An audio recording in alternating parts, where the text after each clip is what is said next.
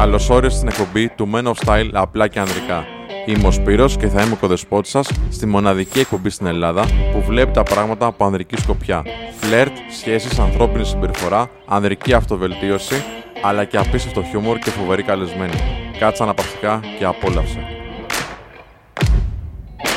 Η σημερινή εκπομπή είναι χορηγούμενη από τη Freedom 24, μια αξιόπιστη επενδυτική πλατφόρμα για την οποία θα βρεις το link στην περιγραφή του βίντεο ακριβώς από κάτω. Χρησιμοποιώντας το link αυτό, στηρίζει το χορηγό μας και το κανάλι μας. Επίσης, μην ξεχάσεις να πατήσεις δυνατά το like και να κάνεις εγγραφή στο κανάλι μας για να μην χάσεις κανένα βίντεο. Σε ευχαριστούμε για τη στήριξή σου.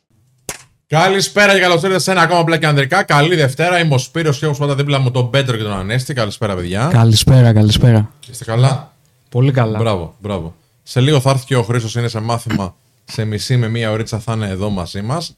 Καλώς ήρθατε. Άλλο ένα live με πολύ πολύ δυνατό θέμα. Καλή εβδομάδα να έχουμε. Α ελπίσουμε αυτή η εβδομάδα να είναι από τις πιο καλές που έχουμε περάσει. Γιατί τελευταία περνάνε δύσκολα πάρα πάρα πολλοί άνθρωποι. Α, να είναι ηρέμη, να μην έχει πάρα πάρα πολλά έντονα. Εκτός από. Εντάξει, βγήκε ο Κασελάκης βέβαια που ήταν πολύ ιδιαίτερο αυτό. Ε, πολύ περίεργη κατάσταση και πολύ έτσι ιδιαίτερη. Είχε πολύ ενδιαφέρον. Είμαστε 120 φίλοι και όλοι και ανεβαίνουμε. Ευχαριστούμε πάρα πάρα πάρα πολύ που είστε εδώ. Να θυμίσω πριν κάνουμε οποιαδήποτε κουβέντα. Είναι πάρα πολύ σημαντικό και έρχεται και ο Χρήστος μετά με πολύ πολύ μεγάλη έτσι, ένταση και όρεξη, να ξέρετε. Ε, κάντε like όταν έρθει να είναι όλα εντάξει, δεν μην έχουμε ζητήματα. Γιατί φωνάζει, το ξέρετε. Κάντε like λοιπόν, είναι ακριβώς από κάτω έτσι όπως μας βλέπετε το κουμπάκι αυτό που δείχνει έτσι, το πατάμε με δύναμη. Και επίσης για να γίνουμε πολλοί και να μάθουν και άλλοι αυτά που έχουμε να συζητήσουμε εδώ πέρα και να κάνουμε τις κουβέντες μας με ωραίο τρόπο, ε, φέρτε τους φίλους σας πώς κάντε μια κοινοποίηση. Πάρτε το link του live μας και στείλτε το στις ομαδικές σας, στείλτε το στα DM σας, στους φίλους σας, στείλτε το στα social media σας, αναρτήστε το, έτσι ώστε να έρθουν και άλλοι. Σας έλειψα, το ξέρω, ευχαριστώ, ήμουν Θεσσαλονίκη την προηγούμενη εβδομάδα. Ε, σήμερα όμως είμαι εδώ να συντονίσω και να συνεισφέρω όπως μπορώ και σας ευχαριστώ πάρα πάρα πάρα πολύ που είστε και εσείς εδώ. Λοιπόν, να, να δώσω έναν γύρο έτσι να μιλήσουμε. Ανέστη, πώς είσαι; Πολύ καλά. Μπράβο, πάρα πολύ ωραία. Αυτό; Υπέροχα. Α, υπέροχα. Εντάξει. Ε, εσύ, Πέτρο; Και εγώ πάρα πολύ καλά. Τέλεια. Είναι, είναι μεταδοτικό εδώ πέρα αυτό. Άμα είναι ο ένας, παίρνει ντόμινο. Άμα είναι ο ένας, είναι και ο άλλος. Όταν, όταν χάνεται η όρεξη από τον έναν, τι γίνεται στον άλλον το ζήτημα; Αυτό είναι σημαντικό, ναι. Λοιπόν, το, το πατήσαν λέει με δύναμη και σπάσει το ποντίκι. Ένα ποντίκι δώρο από μένα, σε όποιον το σπάσει. Όποιος το σπάσει στο like πάνω, ένα ποντίκι δώρο από μένα. Έχω βρει στο τέμου και με 1,5 ευρώ. Έχει ποντίκι. λοιπόν, είμαστε 143 φίλοι και μόνο 80 likes. Εκεί να καταλάβετε ότι κάποιοι είναι λίγο τσιγκούνιδες με αυτά. Εντάξει, λέ- παιδιά δεν κοστίζει τίποτα. Κάντε το like σας. Λοιπόν, πάμε να, να μιλήσουμε λίγο, να πούμε καλησπέρα και σε εσάς που είστε στο chat. Λοιπόν, δεν παίζουν με τα νεύρα του κύριου Πανίκα, του Χρήστου δηλαδή. Τζιν, like, χθες. Τζιν, τι εννοεί Τζιν; Α, like χθες. Κάνουμε ήδη like. Από χθες λοιπόν έχει κάνει εδώ ο Κωνσταντίνος. Ευχαριστούμε πάρα πολύ, Κωνσταντίνο μου. Το τζιν τι είναι. Μεταδοτική ενέργεια λέει η Αντιγόνη Βαλβαζάνη. Γεια σου, Αντιγόνη. Και πολλές γυναίκες έχουμε εδώ. Βασιλική συμφωνώ απόλυτα. Μας έλειψε πάρους η Αντώνιαν. Παίζει και Πανάθα και live mosh. Λοιπόν, βάλε την Πανάθα να παίζει τηλεόραση χαμηλά και βάλε στο λάπτοπ να παίζει Men of Style. Και θέλω εδώ την, την κουβεντούλα σου και εσένα. Σε παρακολουθώ. Να σε- RK. Έλα, πες. Να σε διακόψω σε αυτό. Ε, παιδιά, εμείς έχουμε αλληλεπίδραση εδώ στην εκπομπή. Στο Παναθηναϊκό ΣΑΕΚ δεν μπορείτε να έχετε αλληλεπίδραση. Αυτή είναι η διαφορά. Έτσι, σωστά. Το ίδιο, το ίδιο ζωντανό είναι. Λοιπόν, πιο ζωντανό εδώ. Πολύ εδώ πιο- σπαρταράει, πολύ, δηλαδή πολύ πιο είναι, ζωντανό. μυρίζει ιόδιο. λοιπόν, η Ειρήνη λέει: Εντάξει, μαγειρεύω για αύριο, ετοιμάζομαι για εξετάσεις δεύτερο μεταπτυχιακό και απλά και ανδρικά. Αυτά είναι. Όλα τα άλλα δεν έχουν σημασία. Μόνο το απλά και ανδρικά έχει τώρα, η Ειρήνη μου. Μπορείς να πάρεις και εσύ έτσι που δουλεύεις σκληρά, λίγο χρόνο να χαλαρώσει με καλή παρεούλα, αντρική παρέα. Και ξέρεις ποιον άλλον έχουμε εδώ; Ποιον; Τον Κάζιο. Α, πίσω μου είναι, ναι, Γεια όντως. σου, Κάζιο. Δεν- Εξαφανίστηκες κάπως έτσι. ήσουν από εδώ, ήσουν από εκεί. Ποιοι είναι οι πιο αχάμπαροι, λέει εδώ ο Άγγελος Ζουμπούλης. Οι Αθηναίοι ή Θεσσαλονικείς. Αχάμπαροι τι στο κομμάτι του φλερτ. Και οι δύο είναι, φίλε. Όλοι. Όλοι. Και γυναίκες και άντρες. Εντάξει, θα στα πω εδώ σιγά σιγά. Ε, τα βλέπουμε συνέχεια εδώ πέρα. Εντάξει, όλοι νομίζουν ότι ξέρουν να φλερτάρουν. Και γυναίκες και άντρες, το ξαναλέω. Δεν ξέρετε όμως, δυστυχώς. Όχι, νομι- νομίζουν ότι είναι οι ειδικοί κιόλας κάπως. Ναι, ναι, Οι ωραία, περισσότεροι ναι, Γαλλοί, ναι. δεν ξέρουν τι σημαίνει φλερτ. και δεν ξέρουν τι σημαίνει δημιουργώ ερωτικό πλαίσιο κουβέντε και έλξη. Κάτε, θα τα πούμε μετά όλα. Α, εδώ ο αδερφός του Ανέστη, Ανέστη Ομόρφινες, γράφει. Έλα, ρε Φραγκίσκος, εσύ είσαι. Είναι ο φίλος μας από Καβάλα. Ο Mr. Razer, λοιπόν. Saver. Saver, ναι. Σωστά. Ευχαριστώ, Γιάννη. Ο Κώστας Φαρασόπουλος λέει έσπασε το Razer μου Σπύρο. Φίλε, άμα έσπασε το Razer εδώ, ο, ο Κώστας Φαρασόπουλος είναι εδώ συνεργάτης μας. Εδώ είναι εξοπλισμός εταιρείας. ναι.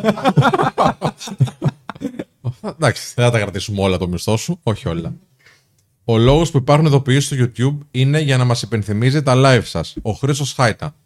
Το λες εξαιρετικά, οπότε κάθε φορά που βλέπετε ότι υπάρχει ε, live, που βλέπετε ότι κάνουμε πιο συχνά τελευταία, πατάτε το notify ή το ειδοποίησέ με. Εντάξει. Αν βλέπετε ότι δεν σας βγαίνει, ε, συμβαίνει καμιά φορά, φροντίστε να έχετε στο μυαλό σας ότι Δευτέρες 9 η ώρα, εδώ είναι όλοι παρέολα και μαζεύετε. Δεν ξέρουμε τι να δούμε, ρε παιδιά. Λέει Παναθηναϊκό ΑΕΚ ή live απλά και ανδρικά. Αυτό τώρα είναι ένα, ένα επικίνδυνο ερώτημα για τους ανθρώπους που είναι πραγματικοί men of style. Ε, δεν υπάρχει τέτοιο δίλημμα. Τάσο Τριανταφύλλου, κάτι εδώ έχει χαλάσει. Αν η σχέση μας είναι σε αυτό το επίπεδο, περνάει κρίση. Λοιπόν, να αρχίσουμε να σπάμε και πιάτα σαν τα μπουζούκια για πάρτη σας. Εντάξει. Τι οκ. Γιατί όχι; Όχι, μην σπάνε πιάτα.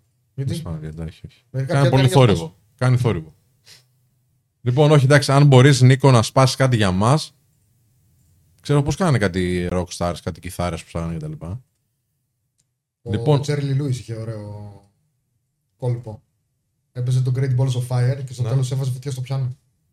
Ωραίο. Ναι, μην βάλει καμιά φωτιά τώρα. Στο πληκτρολόγιο. λοιπόν, ε, τι λέει εδώ η Γεωργία; Καλησπέρα, ενδιαφέρον θέμα απόψε, όπως πάντα βέβαια. Γεωργία, για κάτσε να στα πούμε ένα χεράκι και σένα τώρα. Ρούλα Κατσαρού, γεια σου Ρούλα, καλησπέρα παιδιά. Το έσπασα, λέει ο Ζαφύρης. Δεν θέλω όλο ποντίκι για πάρτι σα. Ορίστε. Ορίστε ο άνθρωπος. Τώρα θα θέλει να προσπαθεί να γράψει, θα θέλει να πάει στο chatbot να πατήσει με τον τρίκο, δεν θα έχει ποντίκι. Λοιπόν. Α, έχουμε μπει και στα στατιστικά εδώ πέρα. Εντάξει. Να το διάμπο, ε. Ναι, ο Διάμπο. Υπάρχουν σωστέ, λέει, μία στις περίπου 1500. Σωστέ επίσης είναι υποκειμενικό. By the way, τα social έχουν καταστρέψει πολύ κόσμο στο συγκεκριμένο θέμα. Θα τα πούμε αυτά αναλυτικά.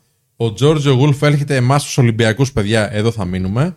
Όχι, όχι, δεν ισχύει αυτό. Έχουμε πολύ κόσμο από όλες τις ομάδες. Εντάξει, και σιγά σιγά ανεβαίνουν και άλλο. Καλησπέρα, αγόρια. Εξαρτάται πώς την εννοείτε σωστή, δεν έχουν όλοι τα ίδια κριτήρια. Σωστό είναι αυτό μια σαν προσέγγιση, αλλά δεν θα την γλιτώσετε τόσο εύκολα. Λοιπόν, η Αντωνία το είπε αυτό.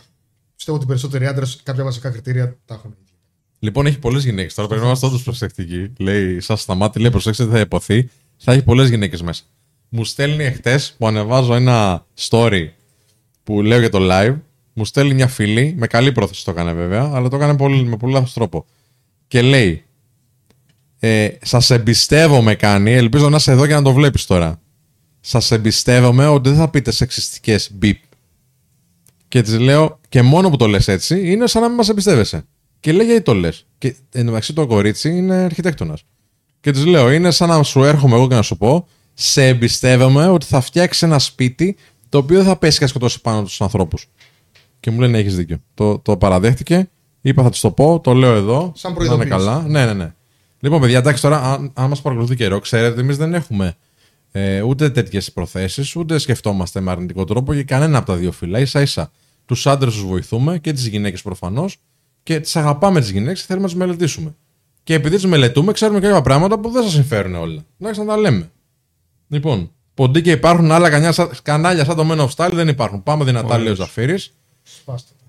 Ωραία. Λοιπόν, όσο υπάρχουν σωστοί ανθρώπινοι, Άνθρωποι μάλλον δηλαδή. άνθρωποι, λέει ο Μελίος, ναι, θα υπάρχουν σωστέ γυναίκες σωστοί άντρε. Καλή συνέχεια. Τι έτσι, αυτό φεύγεις; θα, πω, Ανοίγει το πρόγραμμα. κάτσε. θα πω το quote μου και θα φύγω, λέει εδώ. Κάποια κυρία να εκπροσωπήσει το γυναικείο φύλλο δεν βλέπω στην παρέα σας. Σωστά δεν βλέπεις. Λοιπόν, θα μπορείτε εσείς να μας τα σχόλια. Λοιπόν, η Εφη Κουρτέλου, γεια σου, Ρέφη. Ε, εξαρτάται, λέει, τι θεωρεί κάποιος σωστή. Καλημέρα, αυτά θα τα συζητήσουμε όλα τώρα. Θα μας πει τι κάνει στη Θεσσαλονίκη, τι σκαρώνετε. Όχι. Κάνουμε γυρίσματα. Κάνουμε γυρίσματα για διάφορα ζητήματα. Γεια σας, μάγκες. Τα δισκάκια στο background είναι ένα και ένα. Καλό podcast. Ευχαριστούμε πάρα, πάρα πολύ. Λοιπόν. Πολλές γυναίκες μέσα. Λοιπόν, κορίτσια, κάντε μου μια χαρή έτσι όπως είστε και άντρες φυσικά, φίλοι, παλικάρια μου. Κάντε ένα share στους φίλους σας αυτό το live. Πάρτε το link ακριβώς από πάνω έτσι όπως το βλέπετε, ή στο share κάτω στο, ε, στο διαμοιρασμό και στείλτε στου φίλους να μπούμε πολύ. Σε λίγο θα έρθει ο Χρήστος, έχει μάθημα τώρα. Λοιπόν, καλησπέρα, αναμένω με ενδιαφέρον να ακούσω τη συζήτηση αυτή, λέει η Κατερίνα. Καλώς ήρθατε, παιδιά. Πω, πω, πολλοί κόσμο.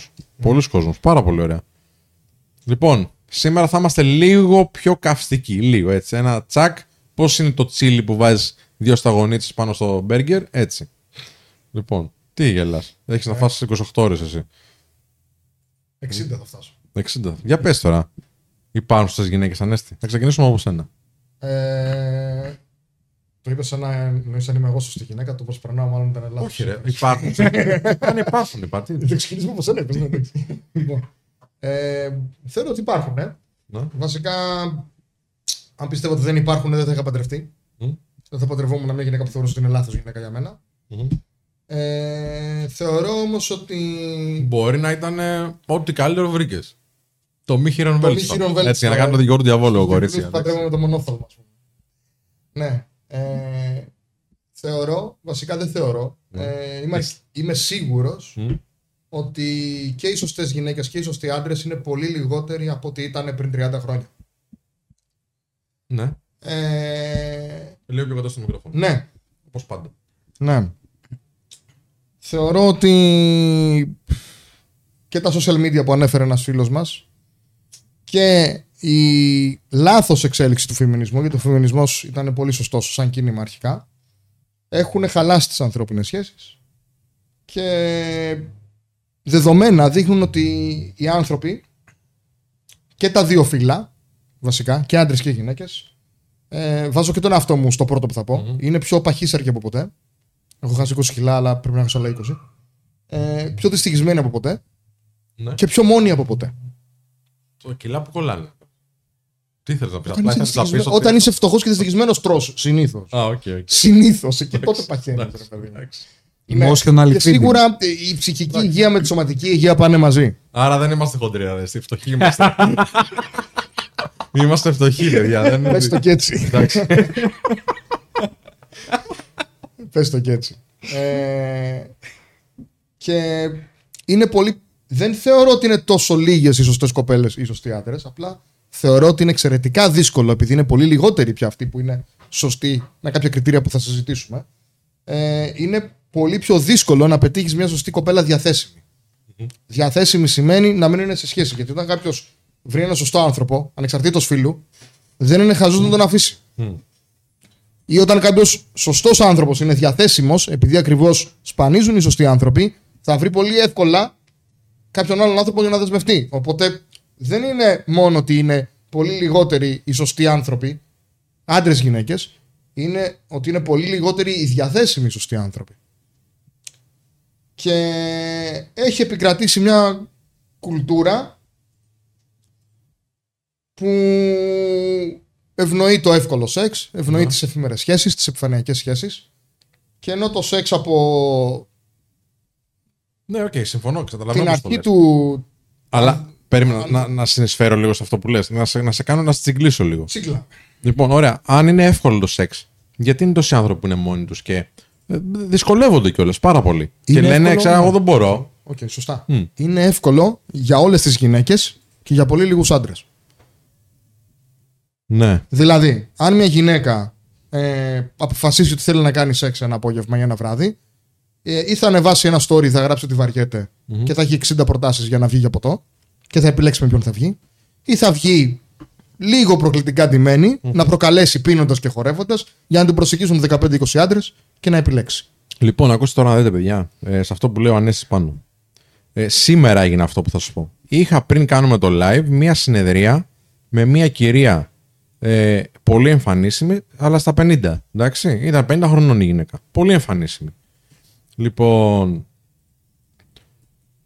έχει ένα θέμα τέλος πάντων επαγγελματικό και της είπα, ξέρετε, έλα σιγά σιγά να, να παίξουμε λίγο με τα social ώστε να, να αυξηθεί το πελατολόγιο σου. Ωραία. Το είχε κλειστό το, το προφίλ της. Δεν, ήταν private, ήταν ιδιωτικό. Μέχρι, ήταν 600 άτομα στο προφίλ της. Το κάνουμε ανοιχτό, της το κάνω επαγγελματικό τέλος πάντων, της δείχνω μερικά πράγματα για να τραβάει περισσότερο κόσμο. Τα 600 άτομα γίνανε μέσα σε μία ώρα που κάναμε συνεδρία 1043. Απίστευτο. Απίστευτο. Αυτό δεν υπάρχει. Εντάξει, μπορεί, επειδή την έκανα και εγώ follow, να προτάθηκε σε κάποιους δικούς μου ακολούθους κτλ. Πιθανό. Που είναι που είναι πολύ πιθανό. Αλλά ρε φίλε είναι τεράστιο το νούμερο. Βέβαια. Εντάξει, τώρα πάνω από τους μισούς προφανώς έτσι όπως το βλέπα γιατί δεν είχα στατιστικά εκείνη τη στιγμή γιατί μιλούσαμε με τη γυναίκα. Ε, ήταν άντρες. Εντάξει. Αλλά οκ. Παρ' όλα αυτά μου έκανε σοβαρή, φοβερή εντύπωση. Δεν το έχω ξαναδεί αυτό το πράγμα. Λοιπόν. Να, πάμε, να βάλουμε και λίγο τον κόσμο στο παιχνίδι. Καλησπέρα μου από Κομωτινή, λέει ο Σωτήρης Μαυρής. Τα social αλλίωσαν την ακαιρεότητα λόγω της εύκολης προσβασιμότητας επιλογές, λέει ο Κωνσταντίνος. Τι είπες, συγγνώμη; Τα social αλλίωσαν την ακαιρεότητα; Ε, λόγω της εύκολη. Τα social έχουν προκαλέσει το εξής. Πρώτον, ε, οι γυναίκες μπερδεύονται γιατί έχουν πολύ περισσότερες επιλογές. Από όσες μπορούν να, να κουμαντάρουν εντό εισαγωγικών και δεν το λέω για κακό. Ισχύει και για τα δύο φύλλα αυτό. Όταν έχουμε πάρα πολλές επιλογές, μπερδευόμαστε και καταλήγουμε να μην παίρνουμε τίποτα. Είχα πει ένα παράδειγμα με... σε άλλο live με ένα πείραμα σε σούπερ μάρκετ που είχε γίνει. Και τα social επίσης βοηθάνε τις γυναίκες ε, που σκέφτονται με αυτόν τον πονηρό τρόπο να χτίζουν μια έξοδο διαφυγής ακόμα και όταν είναι μέσα σε σχέση. Ανεβάζουν μια φωτογραφία με μαγιό. Ξέρουν ότι θα περιμένουν 60 άτομα να, βγουν- να βγουν ραντεβού μαζί τους. Ναι, ναι, ναι. Δεν το κάνουν όλες οι γυναίκες βέβαια αυτό. Κάποιες το κάνουν. Ε, και οι άντρες το χτίζουν. Ακολουθούν 200 γυναίκες, θα κάνουν κάποια like, κάποιες θα ανταποκριθούν, πάλι το χτίζουν. Αυτό όταν έχεις έτοιμη την έξοδο διαφυγής, δεν θα επενδύσεις όπως πρέπει σε μια σχέση. Ωραία, μισό λεπτό και λίγο να πω το εξής τώρα. Σωστό, ε, νομίζω το κάνει πολύ καθαρό. Λέει η Μαρία Κρέτα, ελπίζω Μαρία να μην το αναφέρεις για μας αυτό, γιατί εγώ δεν βλέπω κάτι τέτοιο. Αν έβλεπα κάτι τέτοιο θα ε, είχα επιληφθεί. Λες, βλέπω μισογενίστικα σχόλια ότι οι κοπέλες με κατοικίδιο δεν αξίζουν και οι κοπέλες που κάνουν φαγητά αξίζουν. Δεν έχει υποθεί κάτι τέτοιο εδώ. Δεν εντάξει. νομίζω. Ούτε Δεν για τους νομίζω. ανθρώπους που μας παρακολουθούν. Το κοινό μας είναι ποιοτικό. Αν κάποιο κανάλι στο YouTube έχει ποιοτικό κοινό, μάλλον είναι αυτό και γενικότερα τα κανάλια αυτοβελτίωσης. Μάλλον κάπου αλλού το είδες και να μας εξηγήσεις, σε παρακαλώ. Και συνεχίζει η Μαρία. Ποια είναι η σωστή η κουκλίτσα του καναπέ που δεν μιλάει και λέει ναι σε όλα, και είναι η δεύτερη μαμά και τσάβα ψυχολόγος, και να μην έχει που να πάει μετά. Και να μην έχει πάει με πολλούς. Όχι, δεν είναι αυτή η σωστή απαραίτητα. Εντάξει. Είναι κάποια χαρακτηριστικά που μπορεί σε κάποιους ανθρώπους να αρέσουν. Αυτό δεν την κάνει καλή ή κακή. Εντάξει. Ε, ξέρεις, ξέρεις, στο, στο κάθε άνθρωπο έχει και το γούστο του. Ε, ή από τα βιώματά του έχει κάποια κριτήρια. Και ο- το καλό ή το κακό έχει να κάνει με τα κριτήριά μας. Εκεί θα πάει η κουβέντα μας, θα δεις.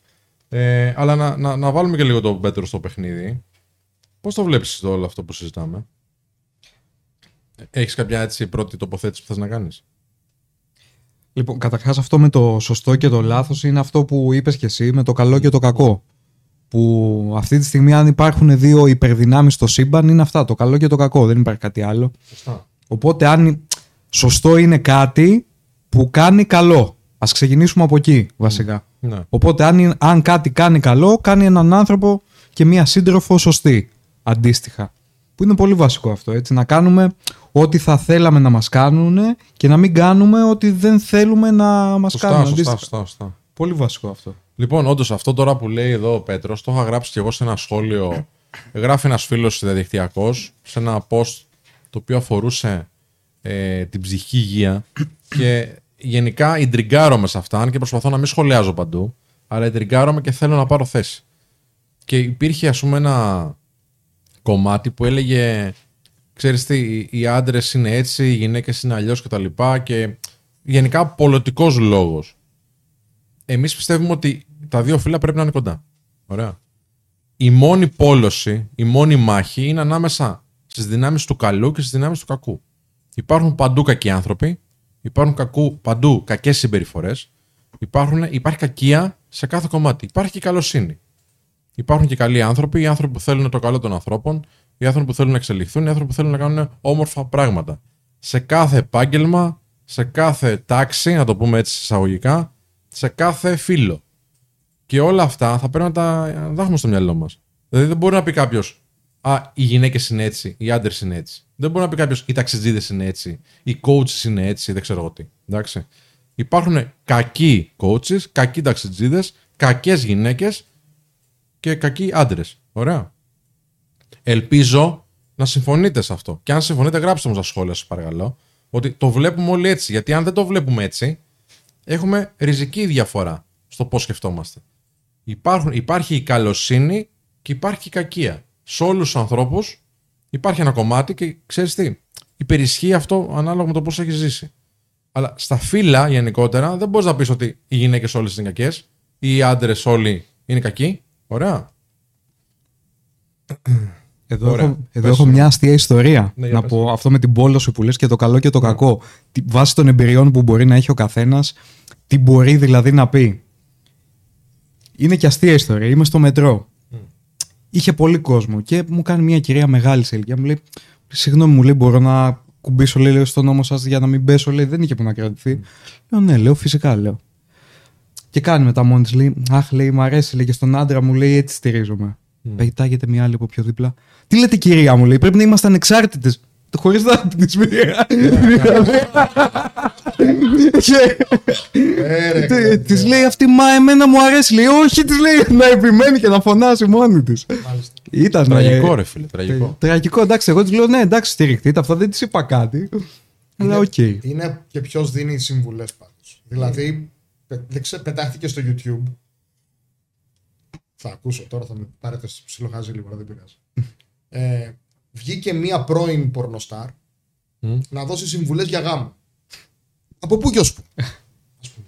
και ξεκινάει και λέει: Ο γάμος δεν είναι δέσμευση. Όποτε θες μπορείς να φύγεις. Μα εξ ορισμού, αγάπη μου, ο γάμος τι είναι, δέσμευση. Δέσμευση. Φυσικά και να πας στιγμή μπορείς να φύγεις. Αλλά υποτίθεται ότι τη δεσμεύεσαι και δίνεις όρκους για να πας να χτίσεις κάτι. Όχι να το παρατήσεις με την πρώτη. Αυτό, αυτή η ανεξαρτησία δηλαδή. Ναι, εντάξει, αναλαμβάνεις μια ευθύνη. Τα, έλεγε, τα λέγαμε και στο προηγούμενο live. Που τα είπε πολύ εύγλωτα ο Χρήστος και κάνατε και ψιλοβάιραλ το βίντεο του. Βγήκε σήμερα στο TikTok. Χαμός έγινε. Ναι. Ε, ο Χρήστος έρχεται σε λίγο, παιδιά, όπως είπαμε. Έχει μάθημα τώρα. Λοιπόν, έρχεται σε, σε μισή ωρίτσα, μια ωρίτσα. Λοιπόν, το κάνατε ψιλοβάρα. Τι λέγαμε, είναι, ένα, είναι μια ευθύνη το να κάνεις ένα γάμο ή μια οικογένεια ή να κάνεις ένα παιδί ή να συντηρήσει την οικογένειά σου ή τι φιλίε σου. Φυσικά και είναι σημαντική ευθύνη. Και πρέπει να έχεις μάθει να την δέχεσαι την ευθύνη, να την αναλαμβάνεις και να κάνεις ό,τι περνάει από το χέρι σου για να τη στηρίξεις μέχρι εκεί που μπορείς να τη στηρίξεις. Μπορεί να μην τα καταφέρεις. Μπορεί να, να είναι πολύ βαριά η ευθύνη και να αποτύχει σε μερικά πράγματα. Αλλά τουλάχιστον πάρ την, μάθε από αυτόν τον αγώνα και προχώρα παρακάτω μετά. Μην είμαστε όλοι στην- συνέχεια, Όχι, δεν το θέλω αυτό, δεν το θέλω το άλλο. Παραγίναμε ευαίσθητοι, ίσω, ε. Για να ολοκληρώσω κιόλας. Mm, Ε, να με συγχωρείς. φυσικά και η γυναίκα να είναι ανεξάρτητη και ο άντρας δεν είναι ανεξάρτητος, αλλά έχει παρερμηνευτεί η έννοια της ανεξαρτησίας. Ο Μποντζόβι είχε πει πολύ πετυχημένα: No man is an island. Mm. Κανένας άνθρωπος δεν είναι νησί που σημαίνει σε ελεύθερη μετάφραση ανεξάρτητος. Γιατί ένα νησί είναι ανεξάρτητο και μπορεί να, όπως η Ικαρία, ας πούμε, χωρίς προμήθειες απ' έξω, από τον έξω κόσμο, να επιβιώσει. Όμως ο άνθρωπος δεν είναι νησί. Ο άνθρωπος είναι σύμπλεγμα νησιών. Χρειαζόμαστε άλλους ανθρώπους γύρω μας. Ο άντρας έχει ανάγκη τη γυναίκα και η γυναίκα έχει ανάγκη τον άντρα. Και τα δύο οφείλουν για διαφορετικούς λόγους. Το ότι ε, πρέπει να υπάρχει ισότητα ε, ευκαιριών δεν σημαίνει ότι είμαστε ίδιοι, δεν σημαίνει ότι είμαστε ανεξάρτητοι και δεν σημαίνει ότι είμαστε ίσοι. Είμαστε με το ίδιο capacity να πετύχουμε πράγματα για διαφορετικούς λόγους με διαφορετικές ικανότητες. Δεν είμαστε ανεξάρτητοι. Δεν χρειάζεται κιόλας. Παιδιά, δηλαδή, ας κάνουμε μια συνεργασία και τα δύο φύλλα. Ο καθένας στο δικό του κομμάτι. Λοιπόν, τώρα ε, η Μαρία Κρέτα δεν καταλαβαίνω τώρα τι γράφεις. Αλήθεια. Ε, δεν ξέρω πού απευθύνεσαι και μάλλον δεν ακούς και τι λέμε. Ε, συνέχισε να γράφεις, κανένα θέμα. Ευχαριστούμε για τη συμμετοχή σου εδώ. Απλά δεν είμαι σίγουρος ότι ε, επικοινωνούμε, έχουμε το ίδιο μήκος σχήματος. Εντάξει. Ε, λέει εδώ η Χριστίνα, από τότε που ψηφίστηκε, που ψήφισαν την ισότητα, πολλά διαζύγια έχουμε και καθόλου γάμοι. Εσείς αυτό δεν βλέπετε ότι όλοι διαλύθηκαν. Ψήφισαν την ισότητα, τι εννοείς, έγινε, δεν έγινε κάποια. Να, παιδιά, ισότητα να έχουμε, εννοείται. Γιατί να μην έχουμε ισότητα; Γιατί να μην έχουμε Η ισότητα. ισότητα είναι σωστή. Απλά μετά παρερμηνεύτηκαν κάποιες έννοιες και πήγαν άλλα πράγματα στραβά. Δεν φταίει η ισότητα. Φταίει το πώς το πώς εξελίχθηκε μια κουλτούρα και από τα δύο φύλλα. Ναι, και ας πούμε τώρα λένε εδώ κάποιοι φίλοι. Φταίνε και οι δύο παιδιά. Φταίμε και εμείς. Και τώρα, όπως λέτε, ε, αγαπητά κορίτσια, εδώ φίλες του Men of Style, ότι ξέρεις, υπάρχουν κάποια ε, πατριαρχικά, αν, υ- αν υπάρχει αυτή η λέξη, δεν μα τη δεχτούμε έτσι και θα χάνει τις κουβέντες. Κατάλοιπα ε, στο, στο, στο, στο, στο μυαλό μας και ε, αξιοποιούμε κάποια στερεότυπα, αντίστοιχα υπάρχουν και από τη γυναίκα. Εντάξει, για το τι απαιτήσεις έχει για τον άντρα κτλ. Λοιπόν, μιλάμε για κάτι σαν συντροφικότητα. Δεν ξέρω άλλη λέξη. Ναι, η γυναίκα με ήθος χαρακτήρα, δύναμη, δυναμική πυγμή δεν θέλει μαμάκια μαλθακό και αδύναμο. Δεν θέλει κανένας μαμάκια. Κανένας. Ούτε οι άντρες, ούτε οι γυναίκες θέλουν μαμάκια. Αυτό συμφωνούμε τουλάχιστον. Σπύρο, έχεις πολύ πλάκα. Σε ευχαριστώ πάρα πολύ, Γιώργο. Το παίρνω για καλό. Ε, κοιτάζω το καλό στους ανθρώπους. Τώρα, άμα το λες για άλλο λόγο, εξήγησέ μας για ποιο λόγο το λες. Έτσι να καταλάβω. Α, υπάρχουν dating coach που προωθούν την απιστία. Οι απόψεις είναι, διάφ... οι απόψεις είναι διάφορες απόψεις. Λέει ο Πανάγος. Εμείς δεν την προωθούμε, παιδιά. Εντάξει, τι να σου πω τώρα. Δεν, δεν το πιστεύουμε αυτό. Δεν χρειάζεται να κάνεις σχέση άμα θες να κάνεις πολλά κρεβάτια. Εντάξει, άμα θες τώρα να γνωρίζεις γυναίκες και να είσαι από εδώ και από εκεί, δεν χρειάζεται να δεσμεύεις κάποια μαζί σου. Αντίστοιχα και οι γυναίκες, παιδί. Κορίτσια, άμα θέλετε να γνωρίζετε και άλλους άντρες, να γνωρίζετε τον κόσμο που λέμε σε εισαγωγικά, δεν χρειάζεται να ε, κοροϊδεύετε κάποιον άντρα και να το πληγώνετε. Έτσι, αυτό ισχύει για όλους. Γιατί και οι άντρες και οι γυναίκες πληγώνονται. Αν έχω μια σχέση με Κέρκυρα, ναι, είναι η μητέρα μου από εκεί. Αμ, Α, επίσης έβλεπα τώρα ένα βίντεο στο YouTube, δεν θυμάμαι ρε παιδιά. Ένα πολύ αξιόλογο παλικάρι, πολύ ωραίες ερωτήσεις έκανε. Νέο παιδί, ένας ξανθός, δεν θυμάμαι τώρα ποιος είναι. Ε, και έλεγε, ας πούμε, ρωτούσε κάποιες κοπέλες ένα μεγάλο ψέμα που έχεις πει στην ε, σχέση σου. Και έλεγε τώρα, το, το, το έχετε δει, Το είναι είδα, viral νομίζω, αυτό, ναι. νομίζω, ναι, το Το είδα. έχω δει. ναι. Ναι. Και έλεγε πράγματα που και οι άντρες, παιδιά, απλά ήταν κοπέλα. Και οι άντρες τα ίδια μπορεί να κάνουν. Οι αντίστοιχοι κακοί άντρες. Α, του έλεγα ψέματα, ενώ ε, ήμουν με άλλους πέντε. Και εντάξει, μωρέ, δεν μου έκανε. Και, και τι ήσουν μαζί του, του λέει. Γιατί ευρεμνάμε με κάποιον. Κάτι τέτοια τέλος πάντων απαντούσε. ε, Συχαμένα πράγματα Και για μένα. λάκας και τον κορόιδευα και. Και ναι, το χειρότερο που είπε είναι ότι λέει το έκανα λέει για να μην το κάνει αυτός πρώτος. Και αυτό υπάρχει, Αυτό είναι τρομερή ανασφάλεια της Αυτό. ίδιας, έτσι. και υπάρχει δυστυχώς το βλέπω σε πολύ κόσμο. Προσπαθεί ο άλλος να προλάβει το κακό του άλλου. Ναι, ναι, ναι. ναι. Ε, Ε, Αυτά δεν θα έπρεπε να απαγορεύονται να προβάλλονται, ξέρω εγώ. Να μην βλέπει ο άλλος αυτό το πρότυπο. Φίλε, να σου πω κάτι. Το συγκεκριμένο κομμάτι που έβγαλε ο φίλος. Δεν ξέρω πώς τον, ε, πώς τον λένε. Ε, μου- μου- sorry, αν, αν βλέπεις ή αν φτάσει αυτό το βίντεο, δεν θυμάμαι το όνομά σου. Ε, θα το έλεγα πραγματικά. Ο Αστέρη μου λένε. Μπορεί να είναι ο Αστέρη, παιδιά. Αστέρης Δεν- είναι, ναι, ο Αστέρης. ναι, ο Αστέρη, ωραία. Ένας ψηλός από Θεσσαλονίκη. ωραία. Ε, πο- πολύ καλή δουλειά. Σε αυτό το κομμάτι που είδα, δεν ξέρω τώρα το άλλο υλικό του ανθρώπου. Εντάξει.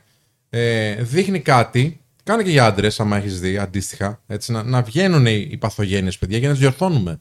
Αυτό είναι το θέμα. Τώρα αυτό το κορίτσι που ε, ρώτησες ή το κορίτσι που είδα εγώ, που ρε παιδί μου αύριο δεν το θυμόμαστε, εντάξει. Αλλά μπορεί να βγει κάτι και να πούμε, κοίταξε να δεις, αυτό τώρα θέλει μια βοήθεια. Αυτό το κορίτσι εδώ θέλει μια βοήθεια στο το πώς βλέπει τα πράγματα, πώς βλέπει τους άντρες, πώς βλέπει τον εαυτό του μέσα σε αυτό το σύστημα. Ωραία. Μπορεί να είναι fake τα sketch, παιδιά. Μπορεί να είναι troll, μπορεί να είναι πολλά.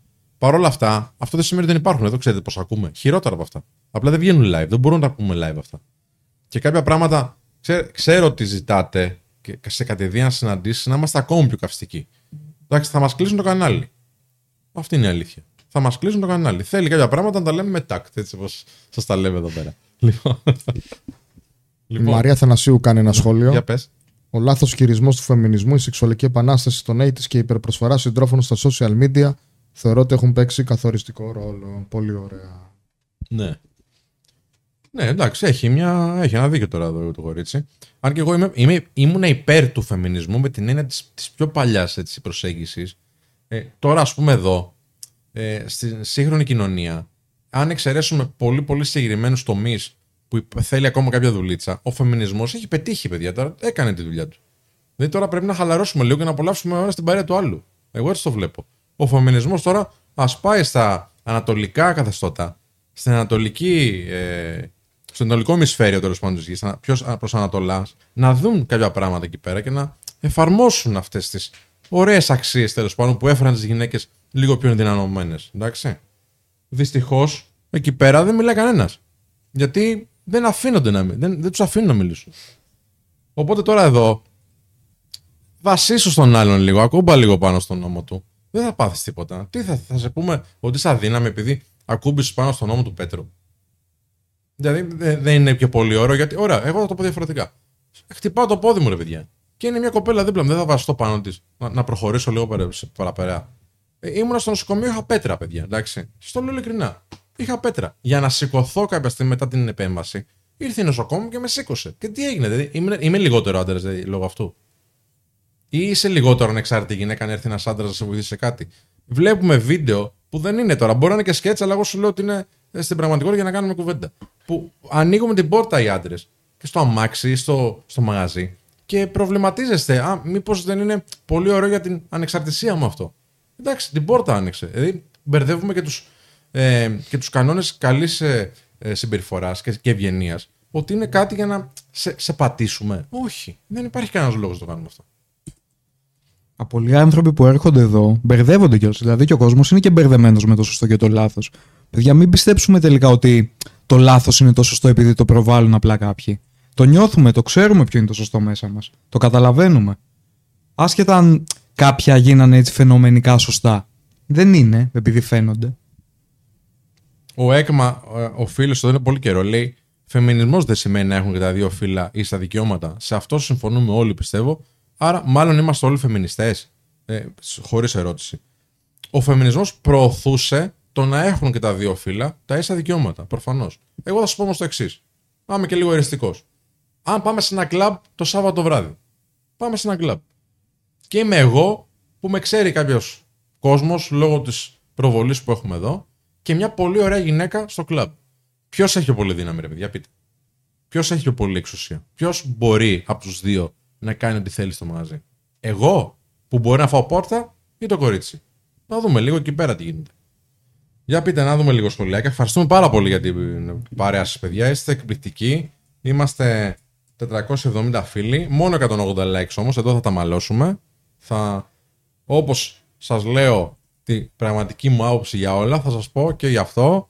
Μόνο 180 likes σημαίνει ότι κάποιος δεν θέλει να ασχοληθεί με το, με το live μας. Να ανέβουμε λίγο, σας παρακαλώ. Ε, ναι, ναι, ο Special One θα αρχίσω για βάρη και τέτοια. Μάλιστα. Ε, κανονικά κανένας. Έχω ανοίξει λέει, πόρτα σε αμάξι και μαγαζί και μου είπε: Δεν είμαι αδύναμη, δεν έχω την ανάγκη σου. Μην κάνεις πατριωτικές κινήσεις. Πατριαρχικές μάλλον. Ναι. Δεν ξέρω, μπορεί να το συνέδεσε και Όχι. με. Ναι, Στην ναι, Παλαιστίνη. και καλά. Ναι, δεν το ναι. βρεις. Έτσι. Μήπως ήταν σημειοφόρο. Λοιπόν, λέει τώρα ο Χ- η Χίμεντάι, ε, δηλαδή επειδή μπαίνουν οι γυναίκες στα κλαμπ έχουν εξουσία οι γυναίκες. Ε, οι γυναίκες έχουν κάποια μεγαλύτερη προσοχή και κάποια πιο εύκολη πρόσβαση σε κάποια πράγματα που οι άντρες δεν την έχουν εύκολη. Μια γυναίκα λοιπόν που είναι 18 χρονών, 20 χρονών, 25 χρονών και είναι όμορφη και δείχνει ότι είναι όμορφη, έχει εύκολη πρόσβαση σε κλαμπ, σε VIP τραπέζια, σε κεράσματα, σε τραπεζώματα, σε γιότ, σε VIP πάρτι. Ο άντρας πρέπει να φτάσει 35-40 χρονών, να βγάλει πολλά χρήματα, να ανεβάσει το κοινωνικό του στάτους, να γίνει αναγνωρίσιμος, να αποκτήσει διασυνδέσεις και ίσως τον καλέσουν σε αυτά. Οι γυναίκες λοιπόν έχουν εξουσία σε αυτό το κομμάτι και τα κερδίζουν μόνο και μόνο λόγω εμφάνισης και επειδή είναι γυναίκα. Ο άντρας πρέπει να τα κερδίσει με το σπαθί του. Έτσι είναι. Αν μπορεί κάποιος να μου αποδείξει το αντίθετο. Ναι, να σας πω κάτι, παιδιά. Αφήστε τι λέμε εμείς εδώ. Αφήστε. Εντάξει, εμείς πιστεύουμε ότι όντως μια γυναίκα στο κλαμπ, σε ένα σύστημα δηλαδή, σε αυτό το σύστημα το συγκεκριμένο, έχει μεγαλύτερη αξία. Δηλαδή, αν θέλω κάτι εγώ, πιο δύσκολα θα γίνει σε σχέση με μια γυναίκα. Με αυτή την έννοια. Δηλαδή, το φίλο μου εκείνη τη στιγμή με επηρεάζει αρνητικά. Ωραία. Επηρεάζει θετικά τη γυναίκα. Αλλά οκ. Αν έχετε άλλη άποψη, γράψτε μας στα σχόλια. Τι συμβαίνει όταν είστε στο κλαμπ; Νιώθετε την προσοχή πάνω σας, αγαπητές φίλες; Οι αγαπητοί φίλοι πώς νιώθουν όταν είναι στο κλαμπ; Γιατί εγώ θυμάμαι πάρα τον εαυτό μου, όσο καλός και να ήμουν στο φλερτ, όσο κοινό και να είχα, όσο γνωστή και να είμαι, ότι την ώρα που μπαίνω στο, στο μπαρ και υπάρχουν όμορφες γυναίκες γύρω-γύρω, και, και όχι όμορφες βασικά, δεν χρειάζεται, απλά γυναίκες, έχουν πάντα τα φώτα και την προσοχή όλων των ανθρώπων. Μιλάτε, λες, σαν red pillars. Τι μιλάμε σαν. Him and I, πες μας ακριβώς που διαφωνείς, γιατί μας μας χαρακτηρίζει για κάποιους άλλους, ή μάλλον μας έχει μπερδέψει για κάποιους άλλους. Αυτό τους έγραψα και εγώ. Μας απάντησε, μας ρώτησε κάτι, απαντήσαμε, πες μας που έχουμε άδικο. Είμαστε men of style, δεν είμαστε red pillars. Τι σημαίνει. Δεν ξέρω. Ε, το μπλε και το.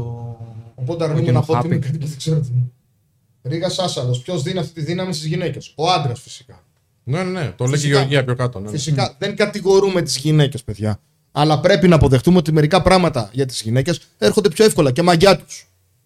Για τον άντρα έρχονται πιο δύσκολα και με πόνο. Σε άλλα όμως οι άντρες έχουν μια ευκολία. Εντάξει, Και να το σε άλλα, πούμε. ναι, ακριβώς. Αυτό λέμε, παιδιά, ότι υπάρχει δηλαδή μια. Υπάρχει αντίρροπη δύναμη παντού.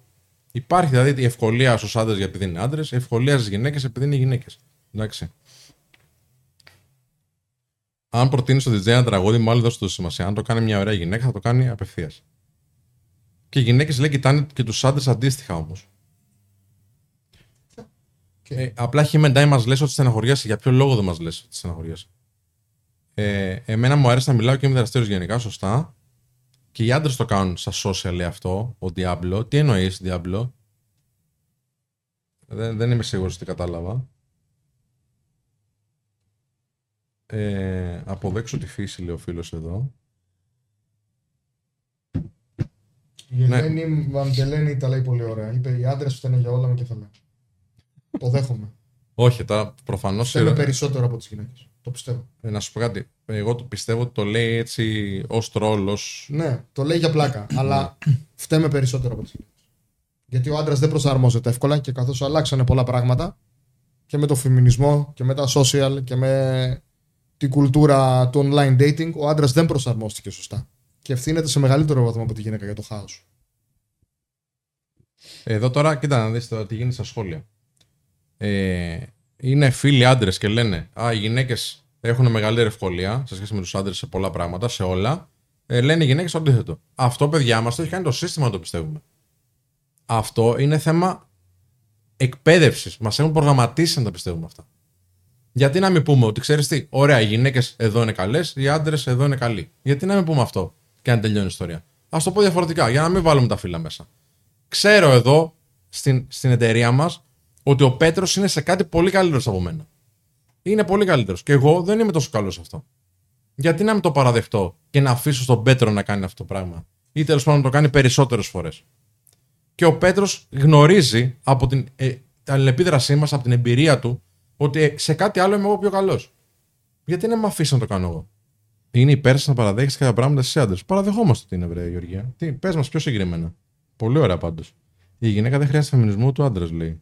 Χρειάζεται να έρθουμε λίγο πιο κοντά, παιδιά. Να καταλάβουμε το ένα φύλλο το άλλο. Εντάξει. Δεν έρθουμε σε επαφή. Δεν, δεν έχουμε ανοιχτή επικοινωνία. Έχουμε μπλέξει σε στρατόπεδα. Και αυτά τα στρατόπεδα μόνο κακό μπορούν να φέρουν. Μπορούμε χωρίς τις γυναίκες, εμείς οι άντρες, αλήθεια τώρα, παιδιά, σκεφτείτε το λίγο. Εσείς οι άντρες τώρα.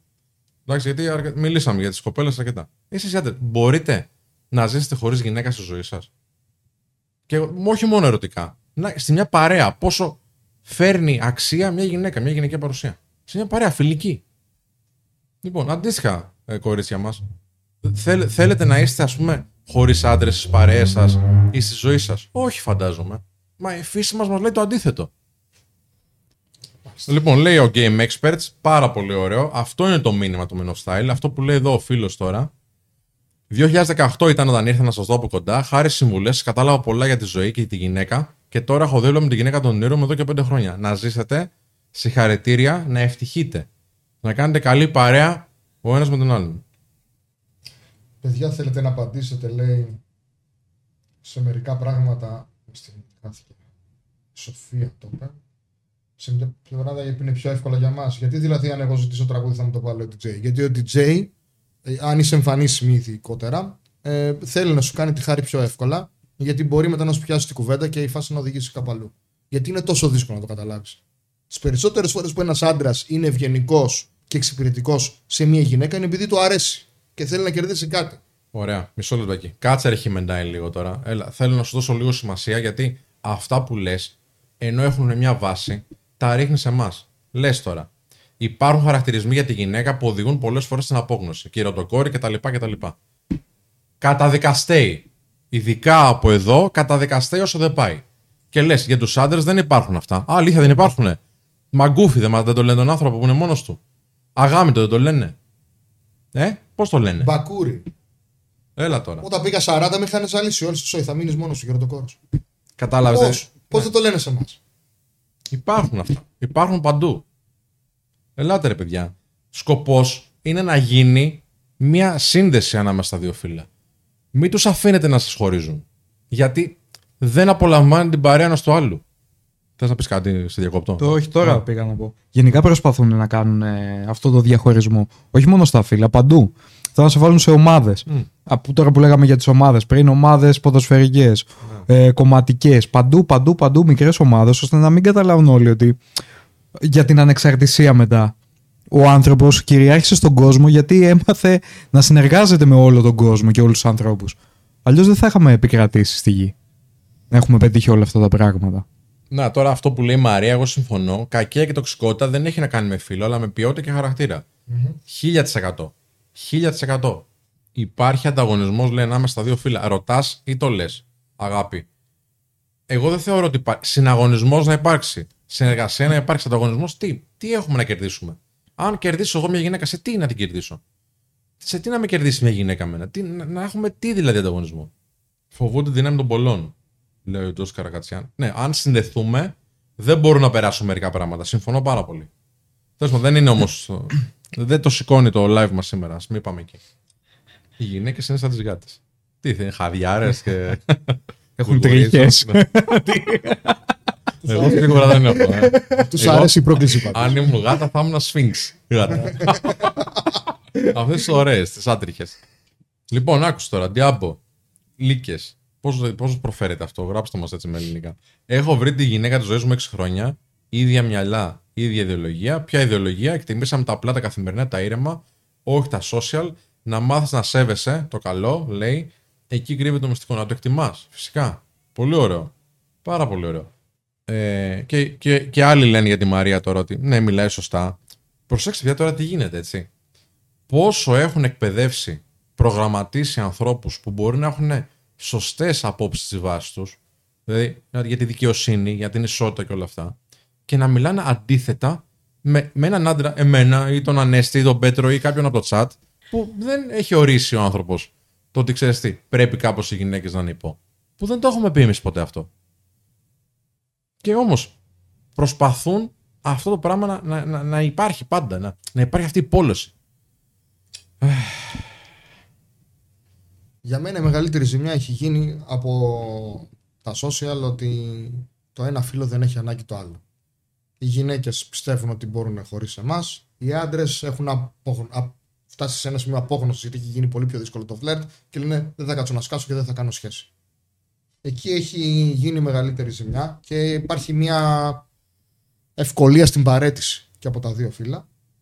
Ε, που όμως παιδιά από όπως και να το δούμε τα δύο φύλλα έχουν ανάγκη το ένα το άλλο για επιβίωση και για αναπαραγωγή και για να ζήσουμε καλά και, απόλαυση. για να επιβιώσουμε Βέβαια, και απόλαυση. και για να όχι, περάσουμε απόλαυση. καλά και για να επιβιώσουμε και όποιος άντρας υπάρχει στο chat ας, αν, στε- αν θέλεις να με βγάλει φάουλ ότι δεν είναι έτσι σε οποιονδήποτε άντρα αν ο Bill Gates έδινε μια επιταγή ένα δισεκατομμύριο ευρώ αλλά του έλεγε θα ζήσεις την υπόλοιπη ζωή σου χωρίς γυναίκες θα έλεγε όχι τόσο σημαντικές είναι οι γυναίκες στη ζωή ενός άντρα.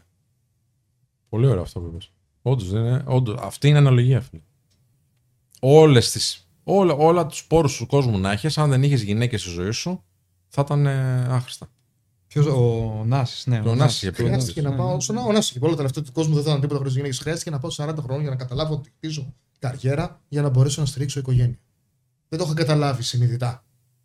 Ο άντρας δουλεύει μια ζωή για να μπορεί να κάνει οικογένεια. Είναι τόσο σημαντικό για μας.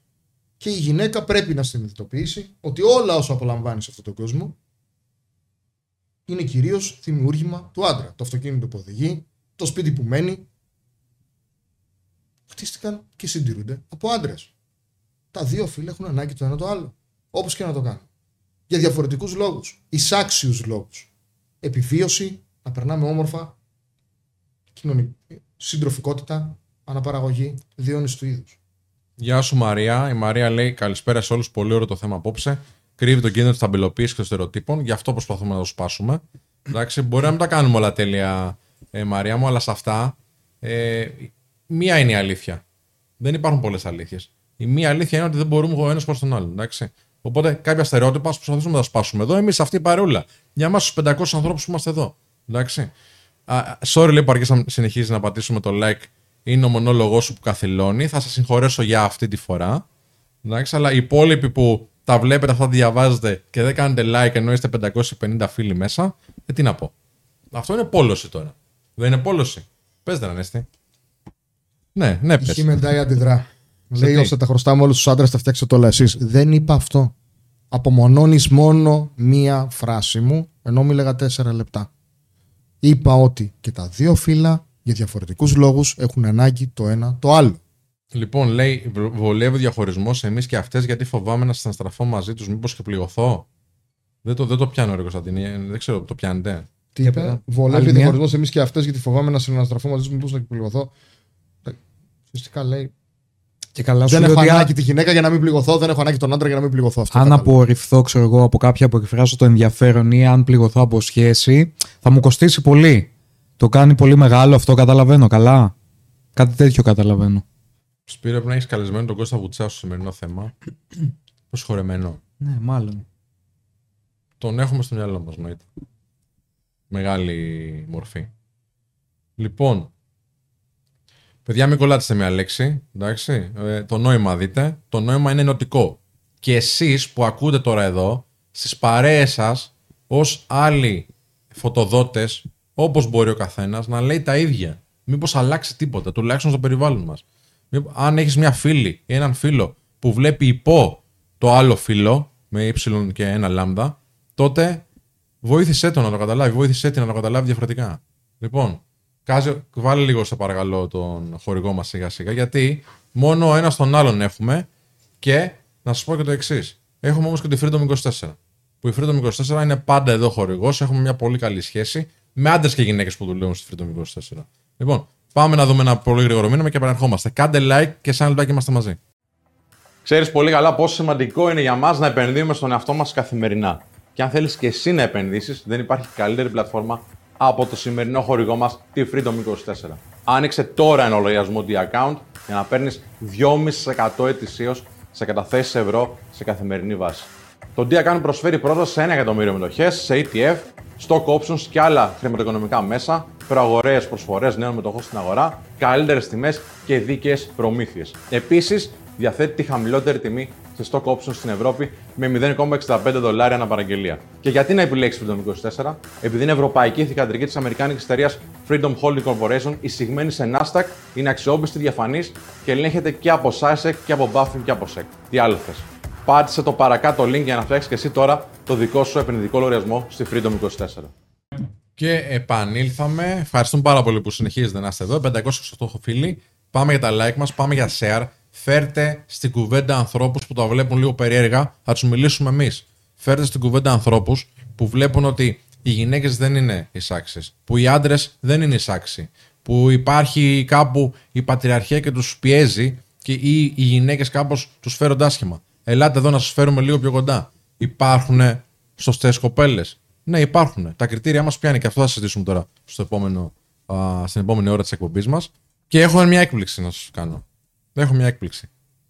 Ποιον περιμένατε τόση ώρα, θα μιλήσεις; Καλώς το. Καλησπέρα σας. Καλησπέρα. Καλή καλησπέρα. εβδομάδα. Καλή εβδομάδα. Τι κάνεις, Πολύ καλά. πώς Εί- είναι το μάθημα; Είχα μάθημα. Ναι. Είχαμε το bootcamp το πρώτο μάθημα σήμερα. Και έχω κούραση και ενέργεια ταυτόχρονα, κατάλαβες. Είναι και hot το σημερινό θέμα. Για άλλη μια φορά θα κινηθούμε σαν έλουροι πάνω σε γκρίζες ζώνες και γραμμές πιστεύω. Τι λέει ο κόσμος, τι κάνει, τι, τι, έχει, πει, τι έχετε πει μέχρι τώρα για να ξέρω λιγάκι να εγκληματιστώ. Λοιπόν, άκουσε τώρα. Ναι, Προσπαθούμε να φέρουμε τα δύο φύλλα λίγο πιο κοντά. δεν γίνεται. Ναι. Ε, υπάρχει μεγάλος προγραμματισμός, αυτό λέμε. Δεν γίνεται. Να υπάρξει πόλωση. Ναι, Δεν μπορούμε ο ένας χωρίς τον άλλον. ναι. Είναι εδώ μια κυρία, η Χίμεντάι, που μας κράζει εμάς τους τρεις και περιμένει εσένα και βάζει καρδούλες. Επιτέλους δεν θα χρειάζεται να τα πει όπως είναι. Πιστεύει Ναι. ότι θα πάρει στο μέρος των γυναικών, μάλλον. Ναι. Εντάξει. ναι. Δεν πήραμε το μέρος των άντρων. Δεν πειράζει, για την η- ε, Χίμεντάι το πήραμε. Με ποιον τρόπο θεωρεί η κοπέλα ότι πήρατε το ντρο... Το... Θα, θα πει, έχει το- πολλά, θα σου πω μετά. Λοιπόν, λι- ε, η Χίμεντάι ήρθε εδώ ο αγαπημένος σου. Εγώ νιώθω αυτή τη στιγμή προσβεβλημένος. Ναι, Χρήστο, να είσαι καλά που ήρθες μανάρι μας. Αυτό τώρα το μανάρι μήπως είναι ένα κατάλοιπο στερεότυπο της γυναικοκρατίας. Είναι σεξουαλική παρενόχληση. Είναι. Online κιόλας. Το βλέπετε όλοι, παιδιά.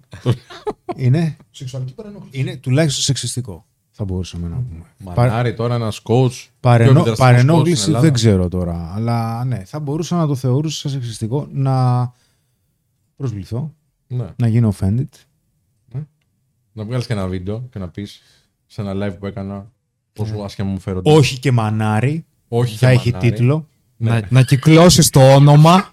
Όχι και μανάρι, ρε μανάρι. Δεν είμαι ένα κουκλί ζωγραφιστό να με θέλουν μόνο για το σώμα. και ναι, αντικειμενοποίηση των ανδρών. Έτσι. Ε. Χρήστο μας συνεχίζει εδώ η Χιμεντάι. δηλαδή είναι καταρρυπάς, δεν είναι αστεία. Καρδούλες, χαμός. Τώρα έβαλε τρεις καρδούλες, βέβαια πριν είχε πέντε. Οπότε έχει πέσει λίγο. Ωραία, πάμε. Η Αντιγόλη Βαλβαζάνη επίσης καλό στο Χρήστο Καρδούλες. Άλλο από εδώ. Ω. Δεν- Δεν μπορούμε να νιώσουμε λίγο δυνατοί και ανεξάρτητοι έτσι. Ναι. Λοιπόν, πάμε. Ε, Τζόρτζιο Γουλφ. Οι γυναίκες ενώ έχουν επικοινωνικέ δεξιότητες. Α. κάτσε. Οι γυναίκες ενώ έχεις επικοινωνικέ δεξιότητες και είσαι σωστό ασθενικό, θέλουν τους πιο μαλθακούς, πιστεύει ο Γιώργος. Νομίζω επειδή θέλουν να έχουν τον έλεγχο. Όλο το πρόβλημα είναι περί ελέγχου ποιος θα είναι από πάνω. Όχι ακριβώς. Όχι ακριβώς. Όχι ακριβώς. Λίγο προσοχή σε αυτά. Δεν έχει να κάνει με τον έλεγχο. Πρώτα απ' όλα έχουμε εντελώς διαφορετικά χαρακτηριστικά προσωπικότητας. Εντάξει, τα δύο φύλλα. Στατιστικά. Αλλά μην ξεχνάς ότι δημιουργήθηκε μία εξέλιξη. Εξέλιξη ιστορικά που ήταν αναγκαία όσον αφορά για τα δικαιώματα των γυναικών. Μην ξεχνάς ότι οι γυναίκες δεν είχαν δικαίωμα ούτε να ψηφίσουν. Φαντάσου ότι μέχρι το 62 ή μέχρι το 72 ε, οι γυναίκες δεν μπορούσαν να κάνουν κακοποίηση για ε, ε, καταγγελία για ξυλοδαρμό. Σε αστυνομικό τμήμα. Δεν είχαν το δικαίωμα αυτό. Μειονότητα. Έτσι. Δημιουργήθηκε βέβαια και το φεμινιστικό κίνημα δικαίως.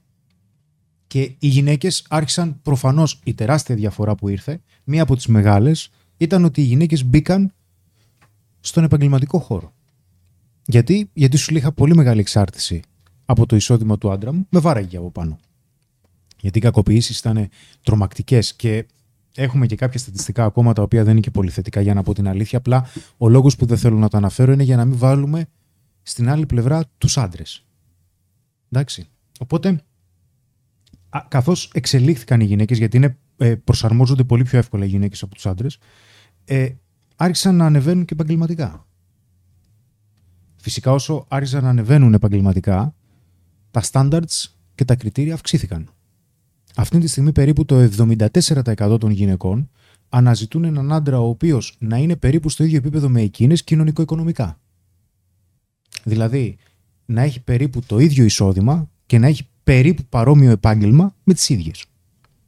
Φυσικά αυτό, όσο περισσότερο και οι γυναίκες εξελίσσονται και εκείνες και, μα- και κέφι τους στον επαγγελματικό χώρο, τόσο περισσότερο το gap μεγαλώνει.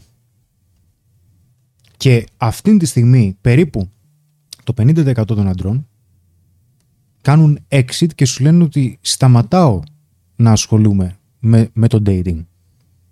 Το 50%. Ένα στους δύο. Γιατί σου λέει ότι ολόκληρη η προσπάθεια αυτή που γίνεται δεν αξίζει. Καλύτερα να μείνω μόνος μου γιατί εγώ δεν μπορώ να καλύψω αυτά τα standards. Δηλαδή αυτή η εξέλιξη η οποία πραγματικά επιλέγω να πιστέψω ότι έγινε για καλό λόγο. δηλαδή να αποκτήσουν οι γυναίκες ως άνθρωποι περισσότερα δικαιώματα, ξαφνικά βλέπουμε ότι μεγαλώνει το κενό ανάμεσά μας. Και ναι μεν προφανώς ε, το, το 40 με 60% των γυναικών δηλ- ε, έχουμε στατιστικά ότι έχει βρεθεί τουλάχιστον μια φορά σε κακοποιητική σχέση. Ταυτόχρονα, βέβαια, έχουμε και κάποια στατιστικά για τους άντρες, οι οποίοι σου λέει ότι το μεγαλύτερο ποσοστό των αντρών είναι άστεγοι. Το μεγαλύτερο ποσοστό των αστέγων είναι, είναι, είναι άντρες. Το μεγαλύτερο ποσοστό των αυτοκτονιών είναι άντρες. Ότι Και ανεβαίνουν αυτή τη και στιγμή. οι- Συγγνώμη, ανεβαίνουν και οι κακοποιήσεις προς άντρες από γυναίκες. Ναι. Και αυτή τη στιγμή βλέπεις ότι δηλαδή αρχίζουμε και στρέφουμε α, στρέφει ε, ο ένας την ευθύνη πάνω στον άλλο. Γιατί ε, εμείς έχουμε την ευχέρεια και αναλαμβάνουμε και άντρες και γυναίκες. Και βλέπουμε ότι και τα δύο φύλλα έχουν την ίδια ανάγκη. να βρουν έναν ποιοτικό σύντροφο. Αυτό είναι σωστό. Και τα δύο φύλλα αυτό βλέπω, ότι έχουν αυτήν την ανάγκη. Όμως, υπάρχει και μια κοινωνική τάση αυτή τη στιγμή, η οποία είναι λες και συμπεριφερόμαστε, λες και έχουμε την αποφευθική προσκόλληση. Το avoidant attachment. Δηλαδή; Δεν υπάρχει περίπτωση να φταίω εγώ σε τίποτα. Φταίς μόνο εσύ. Φταίνε όλοι οι άλλοι Ναι. εκτός από μένα. Δηλαδή, η ανάληψη της ευθύνης έχει γίνει, με, μετα, μεταφέρθηκε. Και φυσικά αυτό έχει και πάρα πολλές επιπτώσεις. Γιατί υπάρχει περίπτωση στην αποφευθική να πάει και κάποιος ο οποίος έχει αγχώδη προσκόλληση. Δηλαδή, φταίω εγώ για όλα. Φοβάμαι. Όμως όταν ένας τέτοιος άνθρωπος μία, δύο, τρεις φορές βρεθεί σε μία κακοποιητική σχέση, όταν δηλαδή ένας άντρας ο οποίος είναι σχετικά ντροπαλός και βρεθεί, πέσει κάνα δύο φορές σε γυναίκα η οποία μπορεί να είναι χειριστική, μπορεί να είναι τοξική και να ανεχτεί πάρα πολλά, θα σου πει ξέρεις κάτι, είναι όλες έτσι. Ναι, ναι, ναι. Είναι όλες έτσι. Όλες θέλουν χρήμα. Θα πάει δηλαδή σε μια εντελώς διαφορετική σκοπιά. Αυτό που θα Εντάξει, ήθελα τώρα να η συμπληρώσω. Χι- Ε, τι; Η Χιμεντά είναι ερωτευμένη με τον Χρήστο, δεν υπάρχει τώρα. Είπαμε ακριβώς τα ίδια πριν. και λέει Απλά τι δεν ωραία το που τα λέει. βρίσκεις. ακριβώς τα ίδια. λοιπόν, εντάξει, χαίρομαι που συμφωνούμε. Εντάξει, αυτό έχει, το είναι σωστό. Εντάξει, έχει και, ένα, και είναι μια ρητορική δυνότητα ο Χρήστος σίγουρα. Ε, πες, πες, τι θέλεις να πεις; Έλα, πες για θα σκάσεις. Απλά θα ήθελα λίγο να τονίσω ότι το πρόβλημα που δημιουργείται είναι ότι γιατί μια μεγάλη ή μια σημαντική μερίδα γυναικών δεν ψάχνουν κάποιον που είναι στα ίδια επίπεδα με τις ίδιες, αλλά που είναι πολύ ψηλότερα Φυσικά. σε κοινωνική θέση. Η ίδια και Η υψηλότερα. ίδια και υψηλότερη. Ίδια και ψη- ναι. Ναι. Κυρίως πολύ ψηλότερα. Όχι κυρίως πολύ ψηλότερα. Δεν έχουν τόσες επιλογές. Κυρίως πολύ υψηλότερα θα ψάξει μια γυναίκα η οποία υπάρχει περίπτωση να βρίσκεται σε ένα συγκεκριμένο ηλικιακό γκρουπ, να έχει συγκεκριμένες εμπειρίες και να θέλει και συγκεκριμένο κέρδος. Αυτές οι γυναίκες δεν είναι πολλές. Είναι λίγες. Δεν έχει οκ. Όταν ένας άντρας συμπεριφερθεί σε χίλιες γυναίκες κακοποιητικά, είναι σαν χίλιοι άντρες. Δεν είναι το ίδιο με το χίλιοι άντρες να φερθούν σε μία γυναίκα κακοποιητικά. Δημιουργεί ένα massive effect. Οι ακραίες συμπεριφορές, στατιστικά συμπεριφορικά, είναι πολύ λίγες. Απλά έχουν πολύ μεγάλη επίπτωση γιατί γίνονται σε πολλούς ανθρώπους. Ένας νάρκισσος, ας πούμε, είναι σαν το βαμπύρ. Το βαμπύρ δεν μπορεί να πίνει το αίμα του ενός ανθρώπου για πολύ μεγάλο χρονικό διάστημα. Θα πρέπει να πάει σε πολλούς. Οι πολλοί άνθρωποι θα αρχίζουν να λένε υπάρχουν παντού βαμπύρ. Ενώ μπορεί να είναι μόνο ένα.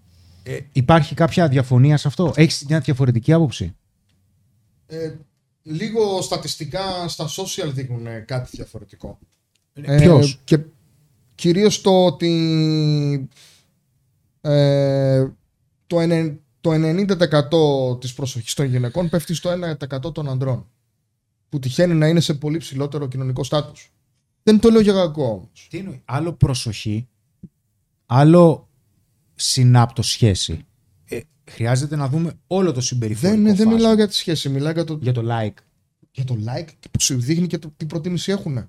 Μα δεν θα έχεις προτίμηση σε κάποιον ο οποίος είναι πολύ πιο πετυχημένος και Φυσικά, κάνει περισσότερα δεν το λέω για πράγματα. κακό. Φυσικά, όπως Δεν και ο μιλάω άντρας ότι έχει μιλάς για προτίμηση κακό. πιο Απλά εμφανής. το, το αναφέρεις σαν ένα επιχείρημα, ενώ για μένα αυτό είναι κάτι φυσιολογικό. Είναι φυσιολογικό.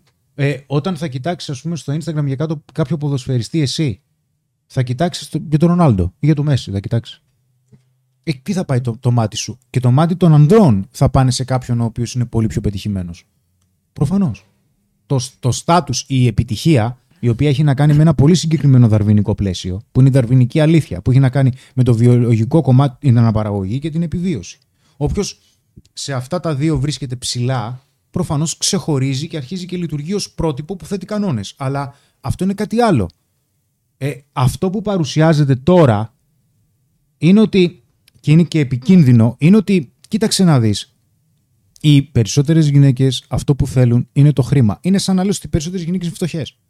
Και αυτό που θέλουν είναι χρήμα. Όχι εσύ. Ναι, δεν είπα αυτό. Αλλά δεν είπα ότι είπες αυτό. Ναι. Αλλά αλήθεια, έτσι. Αλλά χρειάζεται να το δούμε λίγο ότι ναι, στο ανέφερα. Περίπου το 75% των γυναικών θέλουν κάποιον ο οποίος να είναι στο ίδιο επίπεδο ή υψηλά. Γιατί το κοινωνικό στάτους προφανώς για τη γυναίκα παίζει μεγαλύτερο ρόλο από ότι η εξωτερική εμφάνιση. Για τους άντρες παίζει περισσότερο ρόλο η εξωτερική εμφάνιση από ότι το στάτους της γυναίκας. Η γυναίκα θα, θα προτιμήσει τον άντρα που είναι πετυχημένος και είναι πετυχημένος επειδή είναι ικανός, όχι απλά πετυχημένος. Επειδή είναι Ναι, ικανός, ικανότητα είναι. Επειδή έχει κάποιες ικανότητες που βοηθάνε να Ναι. πετύχει. Γιατί μπορεί να είναι πετυχημένος επειδή απλά κληρονόμησε. Που δεν είναι τόσο λογιστικό όσο να το Ναι, καταφέρεις ναι. μόνος σου. Και ο άντρας θα προτιμήσει μια γυναίκα που εμφανισιακά θα του κάνει το κλικ. Απλά αυτό το gap πιστεύω ότι μεγαλώνει καθώ περνάνε τα χρόνια. Αυτό. Λέει εδώ μια φίλη, έναν άντρα στο κασελάκι θέλουμε όλες. Άσχετα λέει αν, έχουμε, αν έχει άλλες προτιμήσεις. Μάλλον στο κασελάκι θέλετε, παιδιά. Τι να- Sorry. Λοιπόν, κατά συνέπεια, λέτε κορίτσια μαθαίνουν να αναζητούν. Ο Νικόλα ο Καρμαλής. Κατά συνέπεια, τα κορίτσια μαθαίνουν να ζητούν το δυνατό, το μεγάλο δυνατό benefit από τις σχέσεις τους. Αυτό έχει σαν αποτέλεσμα πολλοί άντρες όσο μεγαλώνουν, όσο μεγαλώνουν να θεωρούν το γάμο ως κακό ρίσκο. Δεν, το, δεν, το, δεν είμαι σίγουρος το πιάνω. Ότι δηλαδή επειδή θέλουν περισσότερο benefit, περισσότερο κέρδος από τις σχέσεις τους, όσο μεγαλώνουν οι άντρες να θεωρούν ότι απλά δίνουν και όχι παίρνουν αντίστοιχα. Νομίζω ότι λέει πως ένας πετυχημένος άντρας ρισκάρει περισσότερα αν ο γάμος του αποτύχει και κάνει παιδί. Ρισκάρει περισσότερα όσον έχει να κάνει με την περιουσία που έχει ή και με το ότι θα χάσει την επαφή με το παιδί του. Ε, ο γάμος όμως είναι ρίσκο και, και για τα δύο φύλλα, όπως και να έχει. Τι να κάνουμε, παιδιά; Γιώργο Ρωμανό, μόνο εγώ θα γελάσω με αυτό γιατί το καταλαβαίνω, φίλε. Καλησπέρα στην παρέα. Πάρτε στον Ανέστη ένα χιλόφωνο. Του το- ε, Άμα πάρουμε χιλόφωνο, θα, θα φεύγει από εδώ ο Ανέστη. Έτσι θα κάνει. λοιπόν. Καλησπέρα, παιδιά. Ναι, υπάρχουν, αλλά η πλειοψηφία είναι ήδη παντρεμένες σε σχέσεις δεσμευμένες γιατί αξίζουν και οι πρώτοι άντρες που τις καταλαβαίνουν δεν τις αφήνουν. Λέει ο Θεβέλ. Ε, όχι ρε παιδιά, εντάξει, πιστεύω ότι υπάρχει παραγωγή καλών ανθρώπων γενικά. Γάμος και 2023 δεν κολλάει πλέον. Ποιος κολλάει στο γάμο; Ο Διάμπο. Τα πάμε και στο προηγούμενο live, παιδιά. Τα λέγει ο Χρήστος. Λοιπόν, οι περισσότερες γυναίκες θέλουν ένα εργατικό άντρα και όχι ένα τεμπέλι που τρώει από τα έτοιμα, λέει η Σοφία Χαραλαμπίδου. Προφανώς. Ναι, ε, η εργατικότητα παίζει πολύ μεγάλο ρόλο. Έχει και, έχει και η παραγωγικότητα παίζει μεγάλο ρόλο, όπως και η γενεοδορία. Δηλαδή θέλει έναν άντρα ο οποίος να είναι ικανός και να προσφέρει κιόλας. Δηλαδή να μην τα κρατάει όλα για εκείνον. Αυτό που ονομάζεται ως romantic proof στη βιβλιογραφία. Ε, το, το- υπήρχε κάποιο debate και έχω χάσει κάτι. Βλέπω και ο Ανέστης κιόλας κάτι.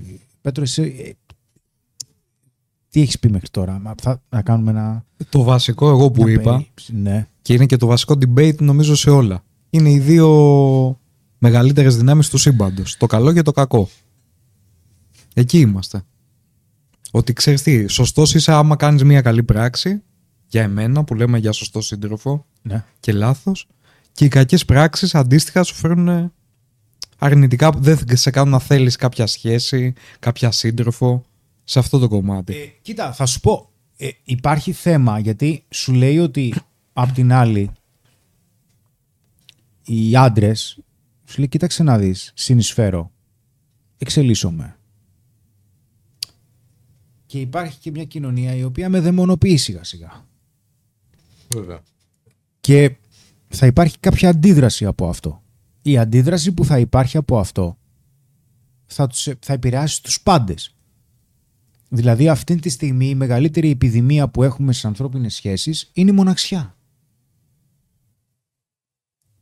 Φαντάσου ότι περίπου, περίπου από 40 έως 60% των ανθρώπων οι οποίοι είναι περίπου στα 18 με 25 σπαταλούν στο gaming 2.000 ώρες το χρόνο.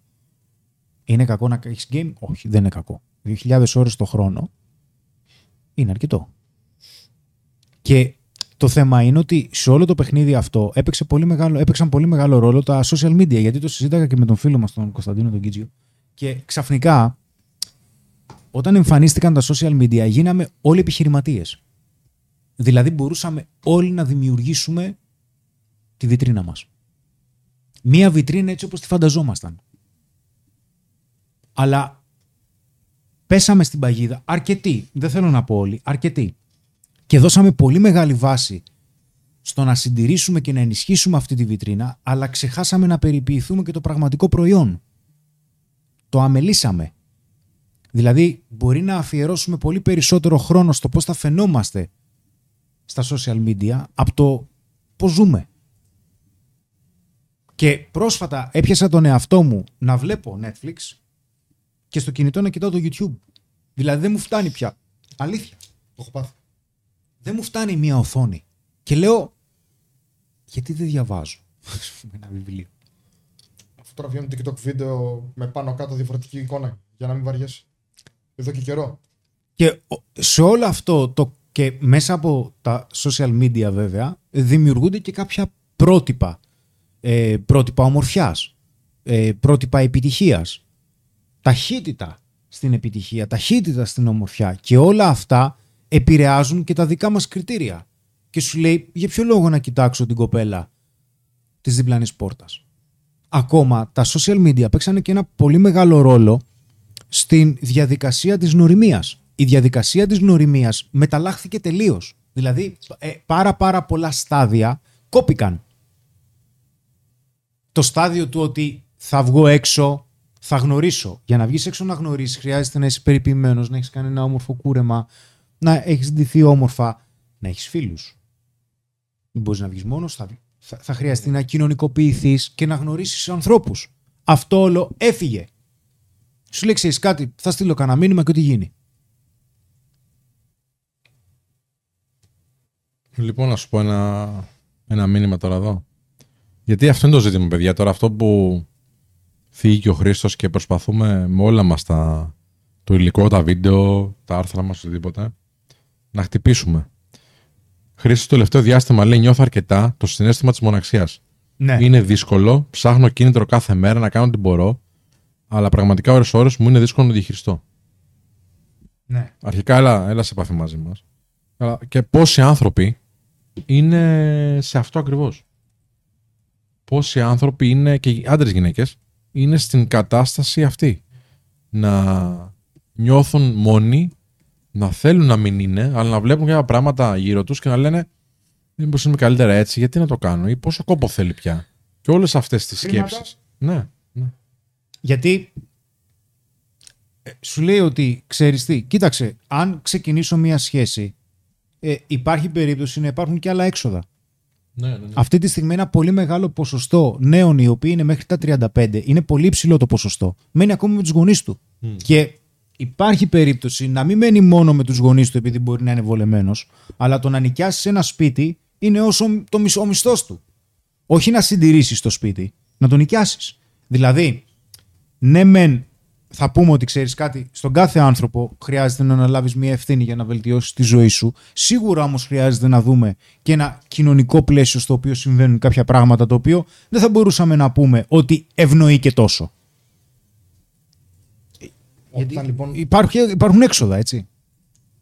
Sorry, νόμιζα ότι τέλειωσες. Όταν λοιπόν ε, για να μπορείς να μείνεις μόνος σου και απλά να ζεις, όχι να κάνεις κάτι ιδιαίτερο, χρειάζεσαι 1500 ευρώ το μήνα. Σωστά. Εντάξει, 1500. 600 ευρώ το ενίκιο. Ε, πες 5 εκατοστάρια. 1200. Σου λέω. Με 1200 για να ζεις απλά. Να υπάρχεις. Για μένα εκεί είναι. Αν θες να, να κάνεις και κάποια βασικά πράγματα για σένα. Δηλαδή να έχεις και αυτοκίνητο. Τα καύσιμα. Οι ασφάλειες. Το ενίκιο. Η ΔΕΗ. Τα κοινόχρηστα. Το φαγητό. 1200. Και είσαι ok, ας πούμε. Απλά είσαι ok. Ναι, είναι πολύ δύσκολο να μείνεις μόνος σου. Είναι πολύ δύσκολο. Και είναι Ειδικότερα αν είσαι 25-30 χρονών, έτσι. Γιατί άμα είσαι σε κάποια εταιρεία, ποιος θα σου δώσει τόσα χρήματα αν είσαι 25 χρονών; Δύσκολα. Καλά, εδώ και σε πιο μεγάλους δηλαδή. είναι, Έτσι. Ε, ναι. Όντως. Μα έχει δίκιο ρε ο Ανέστο αυτό. Δηλαδή, γιατί να κάνει σχέση ο άλλος όταν βλέπει; Ότι ξέρεις, δεν μπορεί καν να, να περάσει μόνος του. Και σου, ειδικά ο άντρας που υποτίθεται θα πρέπει με κάποιο τρόπο να συντηρήσει και τη σχέση. Έτσι, γιατί προφανώς άλλο ένα στερεότυπο που δεν το βλέπουμε ενδεχομένως όλοι εδώ στο chat είναι ότι περιμένουμε από τον άντρα να δώσει πιο πολλά. Δεν ξέρω αν διαφωνείτε σε αυτό. Δηλαδή θα, θα πάμε έξω στο πρώτο ραντεβού ή να πληρώσει ο άντρας. Ναι, ρε, για να πληρώσει και εμείς το λέμε εδώ πέρα. Ή να πληρώσει και αυτός που καλεί το ραντεβού. Εντάξει. Αλλά πού θα τα βρει εύκολα; Δεν τα βρίσκει εύκολα ρε φίλε, αυτά τα λεφτά κάποιος.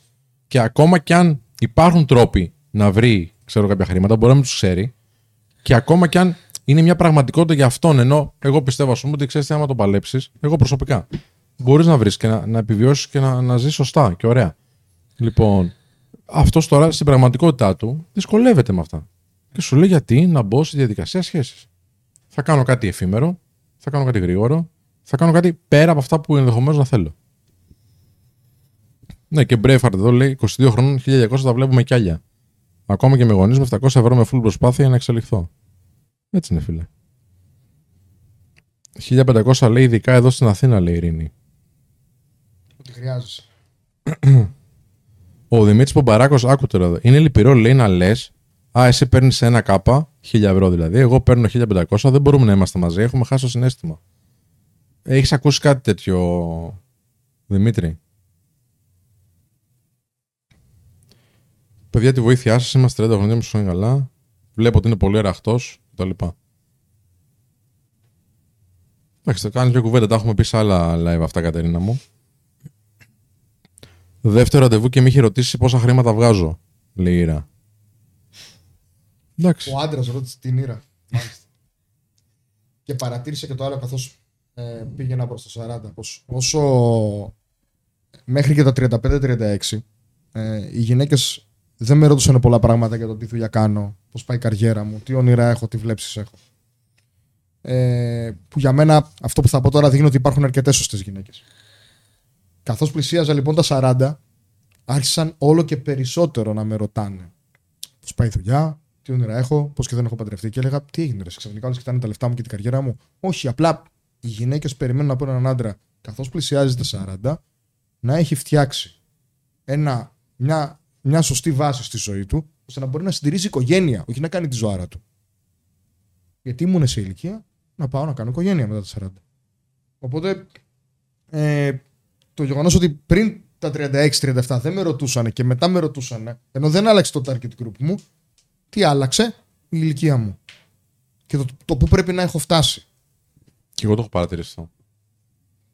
Και από τη μία το καταλαβαίνω. Και είναι και δύσκολες εποχές. Και όσο περνάνε πιο δύσκολοι οι άνθρωποι, ειδικά για να κάνουν μια σχέση που μπορεί να συντηρήσει ας πούμε, ένα επίπεδο ζωής, θα τα ρωτήσουν αυτά. Θα τα εξετάσουν. Και ο άντρας μπορεί να τα εξετάσει. Τώρα εδώ αυτό που λέει η Ήρα βέβαια, ενώ μας κάνει ένα, μια αρνητική έτσι, εντύπωση ε, σε όλους, μπορεί να το ρώτησε και σε επίπεδο τώρα κουβέντας. Πώς θα πας στη δουλειά σου, τι κάνεις. Άντε, ρε, πόσο, πόσο να πληρώνεται αυτό το επάγγελμα, έτσι. Α μας πει πώς το ρώτησε. Ναι, ας μας το πει. Έξω δεν φλερτάρουν οι άντρες τσεκαρισμένου, όσο όλοι είναι. Εραστές βεληνικούς και παγκοσμίου φήμης. Χαλαρός τεραστές. Η Αλεξία το λέει αυτό. Εντάξει τώρα. Δεν ξέρω πώς βοηθάνε. Α, αν σε βοηθάει τώρα αυτό, Αλεξία, που λες. Ε, Καλώ. Ε, ε, Όντως, είναι ένα φαινόμενο. Δεν φλερτάρουν τόσο πολλοί άντρες. Για αυτά που συζητάμε τώρα εδώ και τα λέγει ο Χρήστος. Γιατί να τους χαρακτηρίσει τώρα κάπω. Λοιπόν, Πώς βοηθάει, ας πούμε; πριν δύο Σαββατοκύριακα που ήμουνα στο τελευταίο group μου ως VIP Villa, ε, έχουμε βγει Κυριακή βράδυ και αφού ένας μαθητής γυρίζει από μια προσέγγιση που έκανε σε δύο κοπέλες, του είπα να μου πει τι είχαν πει, τι είπανε για να του πω τι πήγε καλά και τι δεν πήγε καλά και μου είπε ότι κάποια στιγμή τις ρώτησε αν οι άντρες προσεγγίζουν, αν τις προσεγγίζουν όταν βγαίνουν έξω. Και οι κοπέλες είχαν μια. ήταν εμφανίσιμες, okay. και είχαν μια normal εμφάνιση, δεν προκαλούσαν δηλαδή με το στυλ τους. Και είπαν οι άντρες μας προσεγγίζουν, αλλά 25 με 30, 20 με 25. Και ήταν 32-33 και αυτό της χάλαγε. Δηλαδή μας μας είπανε, αυτό που μετέφεραν στους μαθητές είναι ότι οι πιο νέοι σε ηλικία έχουν θάρρος. Το λέω γιατί η Αλεξία λέει ότι δεν προσεγγίζουν. Και οι μεγαλύτεροι σε ηλικία, πάνω από 30, πάνω από 35, φοβούνται να προσεγγίσουν. Ε, αυτό ήταν από δύο διαφορετικές παρέες κοριτσιών που ρωτήσανε οι μαθητές. Δεν ήταν από μόνο από μία παρέα. Εδώ συνδέεται αυτό που λες όμως. Ότι οι μεγαλύτεροι θα βιώσουν αλλιώς την απόρριψη. Γιατί αν η άλλη τον απορρίψει επειδή δεν είναι κοινωνικά ψηλά ή δεν βγάζει αρκετά, εκεί θα τον χτυπήσει πολύ περισσότερο όλο αυτό. Ενώ ο 20, 25, 25, 30 σου λέει: Οκ, έχω ακόμα. Δεν με νοιάζει, ξέρω εγώ. Ενώ εδώ έχει νόημα. Βγάζει νόημα δηλαδή, συνδέεται αυτό. Λέει η Σοφία, μένω μόνη μου με ένα μικρό παιδί, να σου ζήσει Σοφία, Και μπορώ να τα απεξέλθω οικονομικά σε όλα τα έξοδά μου. Δεν μπορώ να κάνω σχέση με έναν άντρα ο οποίος δεν μπορεί να συντηρήσει μόνο στον εαυτό του. Σωστά. Ναι, εντάξει, σωστό είναι αυτό. Πολύ σωστό. Ο Νίκος λέει: Γυναίκες έχετε κάνει τους άντρες να μην σας φλερτάρουν. Όταν εντοπίζετε σαν σεξουαλική παρενόχληση, τι θέλετε να κάνουμε; Νίκος, είναι τώρα και το- αυτό μια πραγματικότητα που λέει εδώ. Είναι η αλήθεια του, Επηρέασε. έτσι. Το μη του επηρέασε. Ναι. Επηρέασε, αλλά και πάλι είναι μια πολύ μικρή μερίδα γυναικών που θα τις ενοχλήσει το οτιδήποτε. Αν προσέχεις την εμφάνισή σου και όταν λέω προσέχεις την εμφάνισή σου εννοώ κάνε μπάνιο, πλήσου, φόρα καλά ρούχα ε, και πήγαινε μίλα και μην πεις κοτσάνες και να είσαι ευγενικός. Ελάχιστα. Ε, δε- μία στις 10.000 θα σου πει παρενόχληση την αυτά που κάνεις και μου μιλάς. Δεν έχουμε αναφέρει, λέει, ότι πλέον τα ζευγάρια το συζούν, τα πάνε όλα μισά-μισά. Και ότι μόνο καθένας για την πάρ του. Λέει η Χριστίνα. Δεν νομίζω ότι τα ζευγάρια τα περισσότερα τα πάνε όλα μισά-μισά. Γιατί κατά κανόνα ε, συνήθως στα ζευγάρια ο άντρας βγάζει περισσότερα χρήματα. Οπότε και συνεισφέρει περισσότερο. Το ότι ο καθένας πια έχει και δι- προσωπικό λογαριασμό και δεν είναι όλα σε κοινό λογαριασμό, ναι. Αλλά μισά-μισά στα περισσότερα ζευγάρια που εγώ ξέρω τουλάχιστον δεν ισχύει. Παιδιά, ε, κάνω ένα πουράκι, δεν καπνίζω. Είναι κοχύμπα. Από κάπου και πού θέλω να κάνω ένα πουράκι απλά. Έκοψα το ηλεκτρονικό. Εντάξει, έκανε θόρυβο εδώ πέρα. Δεν ήθελα να. Μου την έσπασα τώρα, το βαρέθηκα. Ευχαριστώ που το παρατηρήσετε όμως. Νομίζω 30 plus λέει απλά βγάζουν ασφάλειες. Δεν είναι και εύκολο να είσαι έξω και να βλέπεις όλες τις κοπέλες με ένα τηλέφωνο να καβλαντίζουν, λέει ο George Pap. Ναι, δεν- Δεν το βλέπα αυτό Δεν που νομίζω. φύγαμε με του μαθητέ. Περισσότερες κοπέλες απλά διασκεδάζουν και περνάγαν καλά, δεν είναι τόσο κινητό τους. Δεν το είδα αυτό. Πολλές γυναίκες λέει παρεξηγούμε, παρεξηγούν την απλή ευγένεια, λέει ο Νίκος Νος, ή κοινωνικότητα με το φλερτ και αντιδρούν άσχημα, ειδικά όταν ο άντρας δεν είναι ωραίος. Είναι λίγες που ενοχλούνται, λέει, περισσότερες είναι λογικές, κάνει ο Μιχαήλ. Ναι, και εγώ συμφωνώ σε αυτό. Ε, λέει ο Τζόρτζ, οι γυναίκες από τη μία θέλουν αρσενικά, σωστά και όταν τα βλέπουν τους εχθρεύονται, λόγω της πλήσης εγκεφάλου από το φεμινισμό περί τοξικής αρνοπότητας. Εντάξει, τώρα. Ε, και αυτές οι ακρότητες είναι σπάνιες. Δεν είναι από τις περισσότερες κοπέλες. Δηλαδή βγήκε, ας πούμε, ο Μακρόν και ήπια ένα μπουκάλι μπύρα μονορούφι Μμ. Με ποδοσφαιρική ομάδα και χτύπησε το μπουκάλι Ναι. μπύρας με δύναμη στο τραπέζι. Και βγήκε μία αντίπαλος πολιτική και είπε τοξική ερενοπότητα. Εντάξει. Οκ, χαλάρωσε. Γάλλος είναι. Χαλάρωσε. Πώς θα το κάνει. ρε. Ξέρεις γαλλικά, ε. Για να μην που είναι τοξικό. Οκ, χέσε με. Αλλά η, περι- η περι- δεν, η πλειοψηφία των αντρών και των γυναικών δεν εκφράζεται έτσι. Δεν Ναι. εκφράζεται έτσι. Εγώ ξέρω, λέει, αρκετές περιπτώσεις που οι άντρες δεν θέλουν να πληρώνουν και πολλά και βάζουν τις γυναίκες να πληρώσουν μέχρι και το καφέ τους. Υπάρχουν και αυτά. Υπάρχουν και αυτά. Ναι, ναι, υπάρχουν. Όλα υπάρχουν, αλλά υπάρχει και ένα σύνολο πια όπου ακούμε συνεχώς στα social media για τους κακούς άντρες. Και εμάς δεν μας βοηθάει τόσο αυτό. Γιατί οι άντρες χρειάζονται από τις γυναίκες το θαυμασμό. Είναι από τα σημαντικότερα πράγματα που χρειαζόμαστε σε μια σχέση. Όταν αυτό το ακούει ένας νέος και έχει και μια κοινωνία η οποία δεν τον πολύ βοηθάει κιόλας κοινωνικά, οικονομικά, σου λέει, ξέρεις κάτι, γιατί να ασχοληθώ; Ακόμα μπορεί να μην είναι συχνό το φαινόμενο ή να μην το κάνουν όλοι ή όλες. Στα social media συνεχώς ποστάρονται προκλητικές φωτογραφίες γιατί αυτό πουλάει. Με αποτέλεσμα εμείς να θεωρούμε ότι μπορεί οι περισσότερες γυναίκες που ποστάρουν το σώμα τους αυτό να δείχνουν γιατί έτσι θέλουν να γνωρίσουν κάποιον. Και σας το λέω από την αντρική πλευρά. Οπότε πάλι για άλλη μια φορά το χάσμα μεγαλώνει. Και οι άνθρωποι οι οποίοι μπαίνουν σε σχέση ή κάνουν σεξ συνεχώς λιγοστεύουν ανά έτος. Στη δεκαετία δηλαδή τα στατιστικά είναι τραγικά και έχει να κάνει και με γυναίκες και με άντρες. Δηλαδή απομακρυνόμαστε και ο λόγος που απομακρυνόμαστε και το ξαναλέω κιόλας είναι ότι δεν έχουμε σκοπό να δεσμευτούμε μακροπρόθεσμα. Παρόλο που οι περισσότεροι άνθρωποι, γιατί σας, λέμε, ανα- σας λέω να αναλαμβάνουμε και γυναίκες και άντρες, θέλουν να βρουν ποιοτικό σύντροφο. Θα θέλαν να βρουν ποιοτικό σύντροφο, θα ήθελαν να κάνουν οικογένεια και το λέω και για τους άντρες αυτό. όλοι οι άντρες που αναλαμβάνουν αυτή τη στιγμή εκεί στοχεύουν. Στο να κάνουν μια όμορφη οικογένεια. Αλλά να βρουν και μια ποιοτική σύντροφο.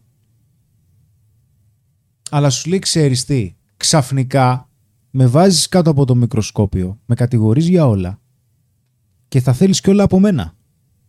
Θέλεις να κάνω την πρώτη κίνηση, θέλεις να είμαι πετυχημένος, θέλεις να είμαι το ένα, θέλεις να είμαι το άλλο, εσύ τι θα προσφέρεις; Και δεν λέω, οι γυναίκες μπορεί να έχουν μπει ακόμα περισσότερο στον επαγγελματικό χώρο, δηλαδή να εργάζονται περισσότερο από ποτέ, καταλαβες. Γιατί είναι και τι βλέπουμε.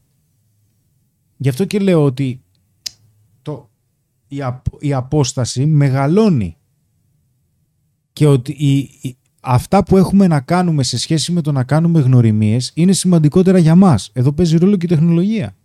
Θα προτιμήσουμε δηλαδή να δούμε σειρές. Θα προτιμήσουμε να δούμε να παίξουμε, να κάνουμε μόνοι μας από το να πούμε σε σε κοινωνικές συναναστροφές οι οποίες ήταν η αρχή. Και σε αυτό παίζει ρόλο και τα social media γιατί να μην μιλήσω στον άλλον ή στην άλλη στο Instagram από το να βγω έξω και να κάνω μια προσέγγιση και να γίνω ρεζίλη μπροστά σε όλους. Είναι και το λογικό. Αλλά αυτό έχει και μια συνέπεια. Στατιστικά η μοναξιά μεγαλώνει. Μεγαλώνει. Και μένουν μόνοι τους άνθρωποι οι οποίοι είναι ποιοτικοί. Και άντρες και γυναίκες. Ποιοτικοί άνθρωποι. Για άκου τώρα εδώ, λέει η Αγγελική Σταυροπούλου. Μας βγαίνει πολύ η αρσενική μας ενέργεια και λίγο η θηλυκή. Γιατί η θηλυκή παρουσιάζεται ως η εύκολη χαζή, τελεία, ποιότητα, σεβασμό, ευγένεια. Δεν κατάλαβα. Ε, δεν, ο- από, από τους άντρες παρουσιάζεται, εκλαμβάνεται μάλλον η θηλυκή σου ενέργεια ως εύκολη ή χαζή όπως περιγράφεις. Εμάς μας αρέσει πάρα πολύ. Εμάς τους τέσσερις εδώ, πέντε, εντάξει. Μας αρέσει πάρα πολύ η θηλυκή ενέργεια. Και σίγουρα δεν μας θαυμάζουμε. ελκύει η ερενοπή. Τι; Και σίγουρα δεν μας ελκύει η ερενοπή. Τη θαυμάζουμε την, τη θηλυκότητά σας. Την, την, α- την αναζητούμε. Την, την θέλουμε σαν ε, παρέα. Μας χρειάζεται. Ποιος σου έχει πει ότι οι άντρες θεωρούν τη θηλυκή ενέργεια όπως το περιγράφεις; Να μας, να μας εξηγήσεις, σε παρακαλώ. Δεν νιώθω ότι υπάρχει κάποιος άντρας που το βλέπει έτσι.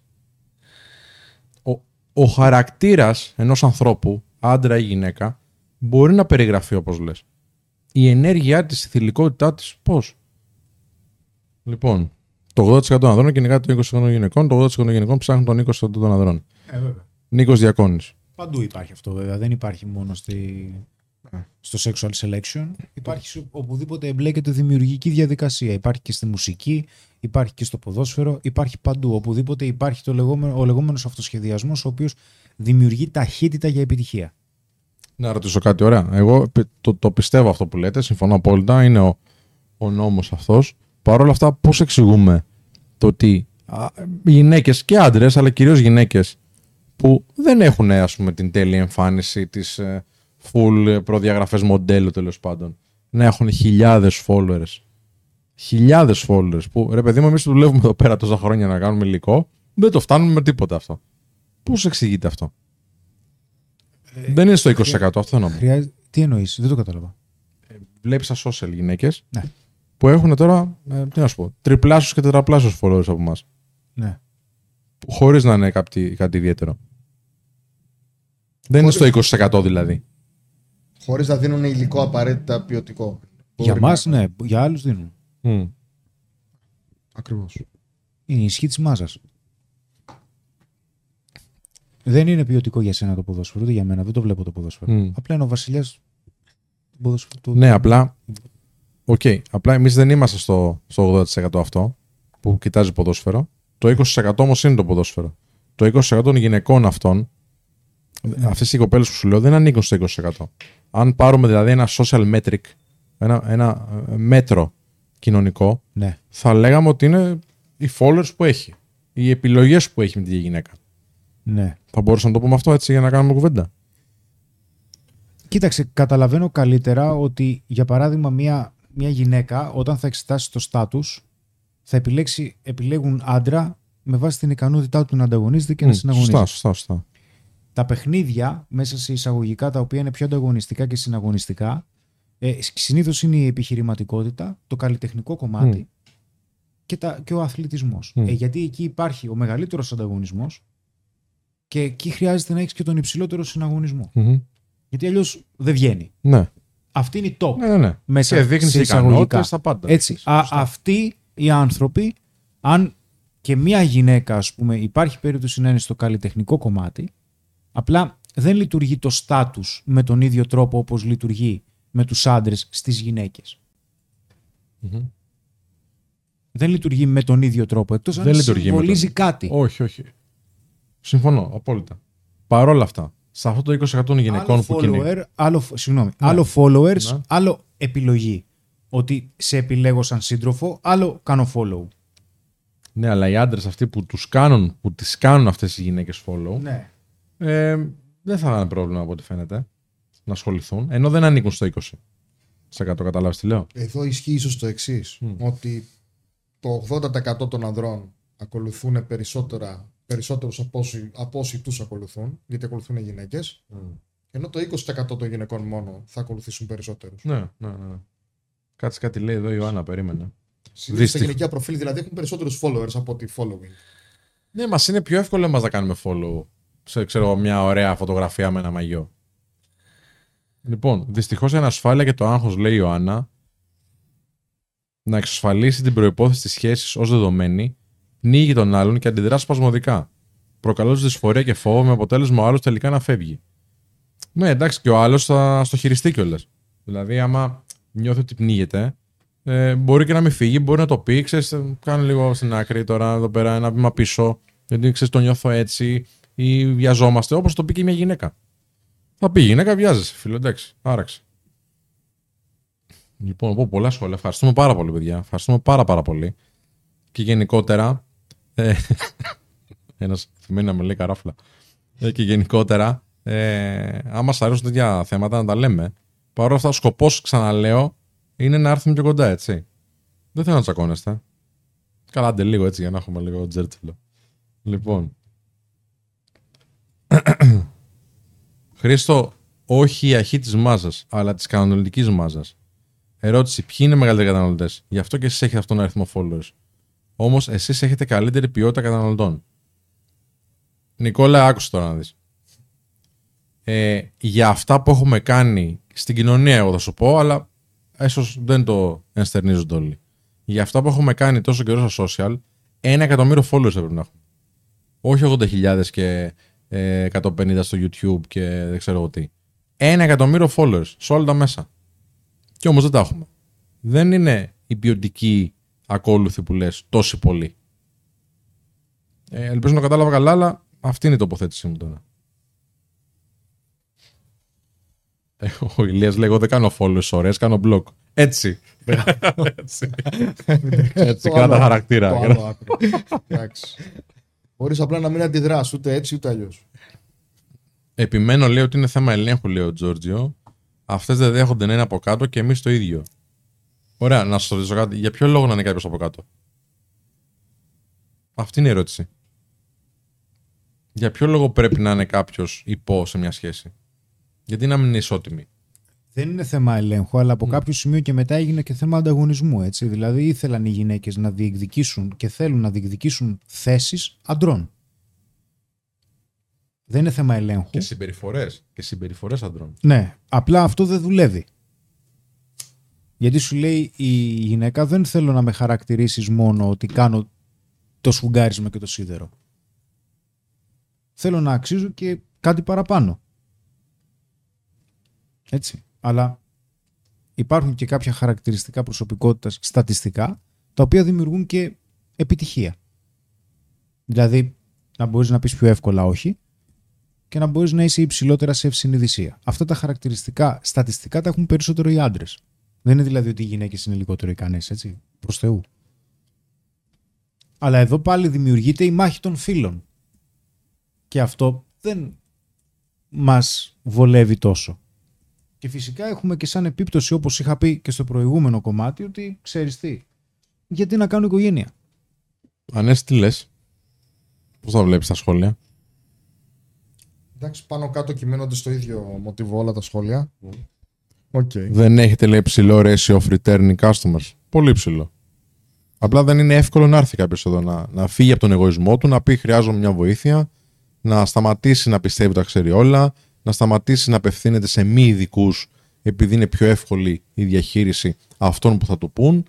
Γιατί εδώ πέρα δεν. ε, Εντάξει, το ξέρεις, Νικόλα μου. Δεν χαϊδεύουμε αυτιά. Θα χρειαστεί να κάνεις τέτοια πράγματα, θα στα πούμε, θα τα κάνεις, θα βρεις το αποτέλεσμα που θες.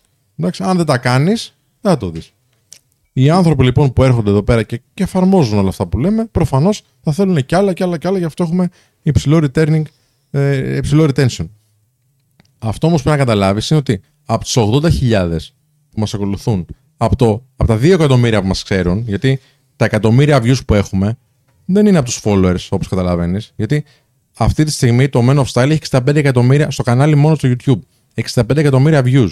Το τελευταίο χρόνο έγιναν 35 εκατομμύρια. Το τελευταίο χρόνο.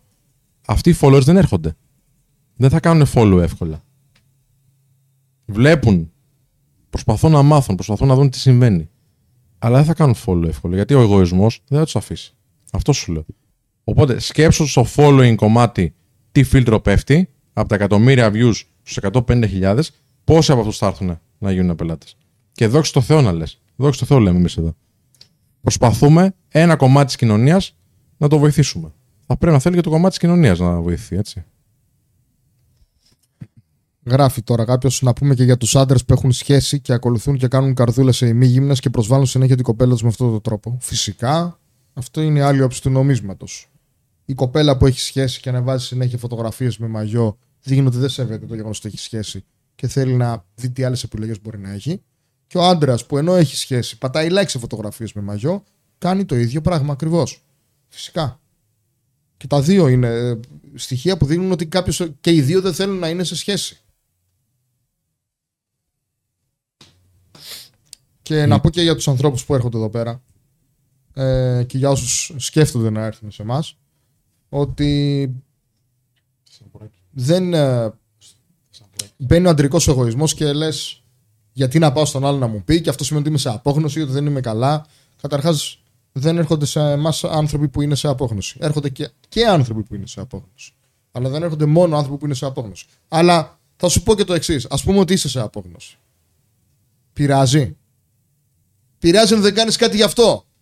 Πειράζει αν κλείνεις τα μάτια στο γεγονός ότι είσαι σε απόγνωση και πεις Δεν πειράζει. Εγώ θα πείσω τον εαυτό μου ότι δεν είμαι και θα κάθομαι σπίτι μου, θα κλαίω μόνος μου, δεν θα βγαίνω έξω, δεν θα έχω φίλους, δεν θα έχω παρέες, δεν θα έχω κοπέλα και θα αποδεχτώ τη μοίρα μου. Και θα πείσω τον εαυτό μου ότι είμαι OK, έτσι και δεν είναι απόγνωση. Όχι. Η μαγιά είναι να πεις Είμαι σε απόγνωση, έχω πρόβλημα και πρέπει να το λύσω. Και αφού δεν μπορώ να το λύσω μόνος μου, ας πάω σε κάποιους που εμπιστεύομαι να με βοηθήσουν. George Wolf. Έχουν θηλυκοποιήσει τους άντρε και έχουν αρσενικοποιήσει τις γυναίκες. Αυτό γιατί δεν το λέτε. Πρέπει να το έχουμε πει ένα εκατομμύριο φορές τώρα. Το έχουμε πει εδώ. χιλιάδες φορές. Ναι. Έχει μπερδευτεί η ισότητα με την ομοιότητα. Δεν είμαστε ίδιοι, ρε παιδί μου. Ο άντρας θα έχει κάποια αερονοπά χαρακτηριστικά που θα το υπενθυμίσουν και στις γυναίκες ότι είναι άντρας και η γυναίκα επίσης θα έχει κάποια θηλυκά χαρακτηριστικά που θα την ξεχωρίζουν από τον άντρα. Εδώ πέρσι λέγαμε. Εσύ το λέει, στη προηγούμενη σανίδα πριν πρόπερσι. Πόσες φορές; Ότι δεν αφήνει ο άντρας τη γυναίκα να είναι γυναίκα. Γιατί δεν της επιτρέπει να έχει μόνο τις τελικέ συμπεριφορές, να πάρει το ρόλο του και να εφαρμόσει τι ασθενικές συμπεριφορές. Οπότε αφήνει χώρο να κάνει η άλλη μέσα στη σχέση αυτό που θα πρέπει να κάνει ο άντρας. Εσύ δεν τα έλεγε. Ε, που τα έχουμε πει καιρό τώρα αυτό. Καιρό. Το, το πρόβλημα είναι γιατί ερχόμαστε στην αντιπαλότητα. Εγώ και έτσι το βλέπω. Εντάξει, όταν έρχεται η γυναίκα σε συμπεριφορές αντρικές, δεν της αρέσει απαραίτητα, ρε παιδιά. Δεν θέλει να το κάνει. Αντίστοιχα και ο άντρας, έτσι. Σάσα Σταμάτη ρωτάει γιατί βρε παιδιά πειράζει να ανεβάζεις φωτό με μαγιό όταν είσαι σε σχέση; Για, για δύο λόγους. Γιατί πρώτον, όταν. λόγο να το κάνεις; Σημαίνει ότι αναστάσει την προσοχή άλλων αντρών. Για ποιο λόγο να το κάνεις, δεν καταλαβαίνω. Εντάξει, έχεις έχεις, κέφι σου είναι. Έχεις δικαίωμα να το κάνεις. Εντάξει, έχεις δικαίωμα να το κάνεις. για ποιο λόγο; Γιατί, κοίταξε, ε, και εγώ είμαι ιδιαίτερη περίπτωση γιατί δεν μποστάρω την προσωπική μου ζωή στα social media. Ε, Είναι η άποψή μου ότι μία από τις πολυτέλειες που έχω είναι η ιδιωτικότητά μου. Δεν θέλω κανείς να ξέρει τι κάνω και που είμαι. Η ιδιωτικότητά μου για μένα είναι πολυτέλεια. Όπως και η ησυχία είναι πολυτέλεια για μένα. Ξεκουράζομαι όταν έχω ησυχία, όχι όταν έχω θόρυβο. Έτσι. Αλλά για ποιο λόγο; Θα μου πεις social media είναι και αυτά ποστάρω τη δουλειά μου, έτσι. Αλλά με μαγιό, ας πούμε, για ποιο λόγο, κάποιο, για ποιο λόγο κάποιος να θέλει να βγει; Και άντρας, ας πούμε, που δείχνει το σώμα του, για κάποιο λόγο θέλει να δείξει το σώμα του, έτσι. Προφανώς. Για κάποιο λόγο θέλει να το δείξει. Αλλά βρισκόμαστε σε μια σχέση. Θα μου πεις, θες να βγεις με μαγιό. Εντάξει, για ποιο λόγο; Δεν το καταλαβαίνω. Ε, Γενικότερα δεν καταλαβαίνω, έτσι. Δηλαδή και η σύντροφός μου όταν ποστάρει κάτι στο Instagram την προσωπική της ζωή δεν το καταλαβαίνω. Της το λέω. Λέω, εγώ δεν θα το κάνω. Γιατί δεν με νοιάζει να δεις άμα τρώω μπριζόλα ή αν έχω πάει για φαγητό εκεί. Δεν με νοιάζει. Βέβαια είμαι ιδιαίτερη περίπτωση και είμαι και κλειστός, έτσι. Δεν είναι ότι είναι κάτι κακό. Αλλά δεν μπορώ να βρω το λόγο. Γιατί φτάσαμε στο σημείο, ας βγούμε με μαγιό, ας βγούμε το ένα, ας βγούμε με το άλλο και εμφανίζονται κάποιοι άνθρωποι οι οποίοι είναι influencers και σου λέει ξέρεις κάτι, είσαι υπέρ του δημόσιου θυλασμού. Οκ. Και φτάνουμε μέχρι εκεί. Δηλαδή, αυτό που θέλω να πω είναι ότι σε ένα ευρύτερο πλαίσιο, σε ένα, ευρύτερο, σε ένα πολύ γενικό πλαίσιο αξιών, αρχίσαμε να λέμε ότι, ξέρεις, ας αφήσουμε πια αυτά τα παλιά καταπιεστικά μοτίβα, οκ, και ας πάμε σε μια ελευθερία. Ελευθερία για το τι είναι φυσιολογικό.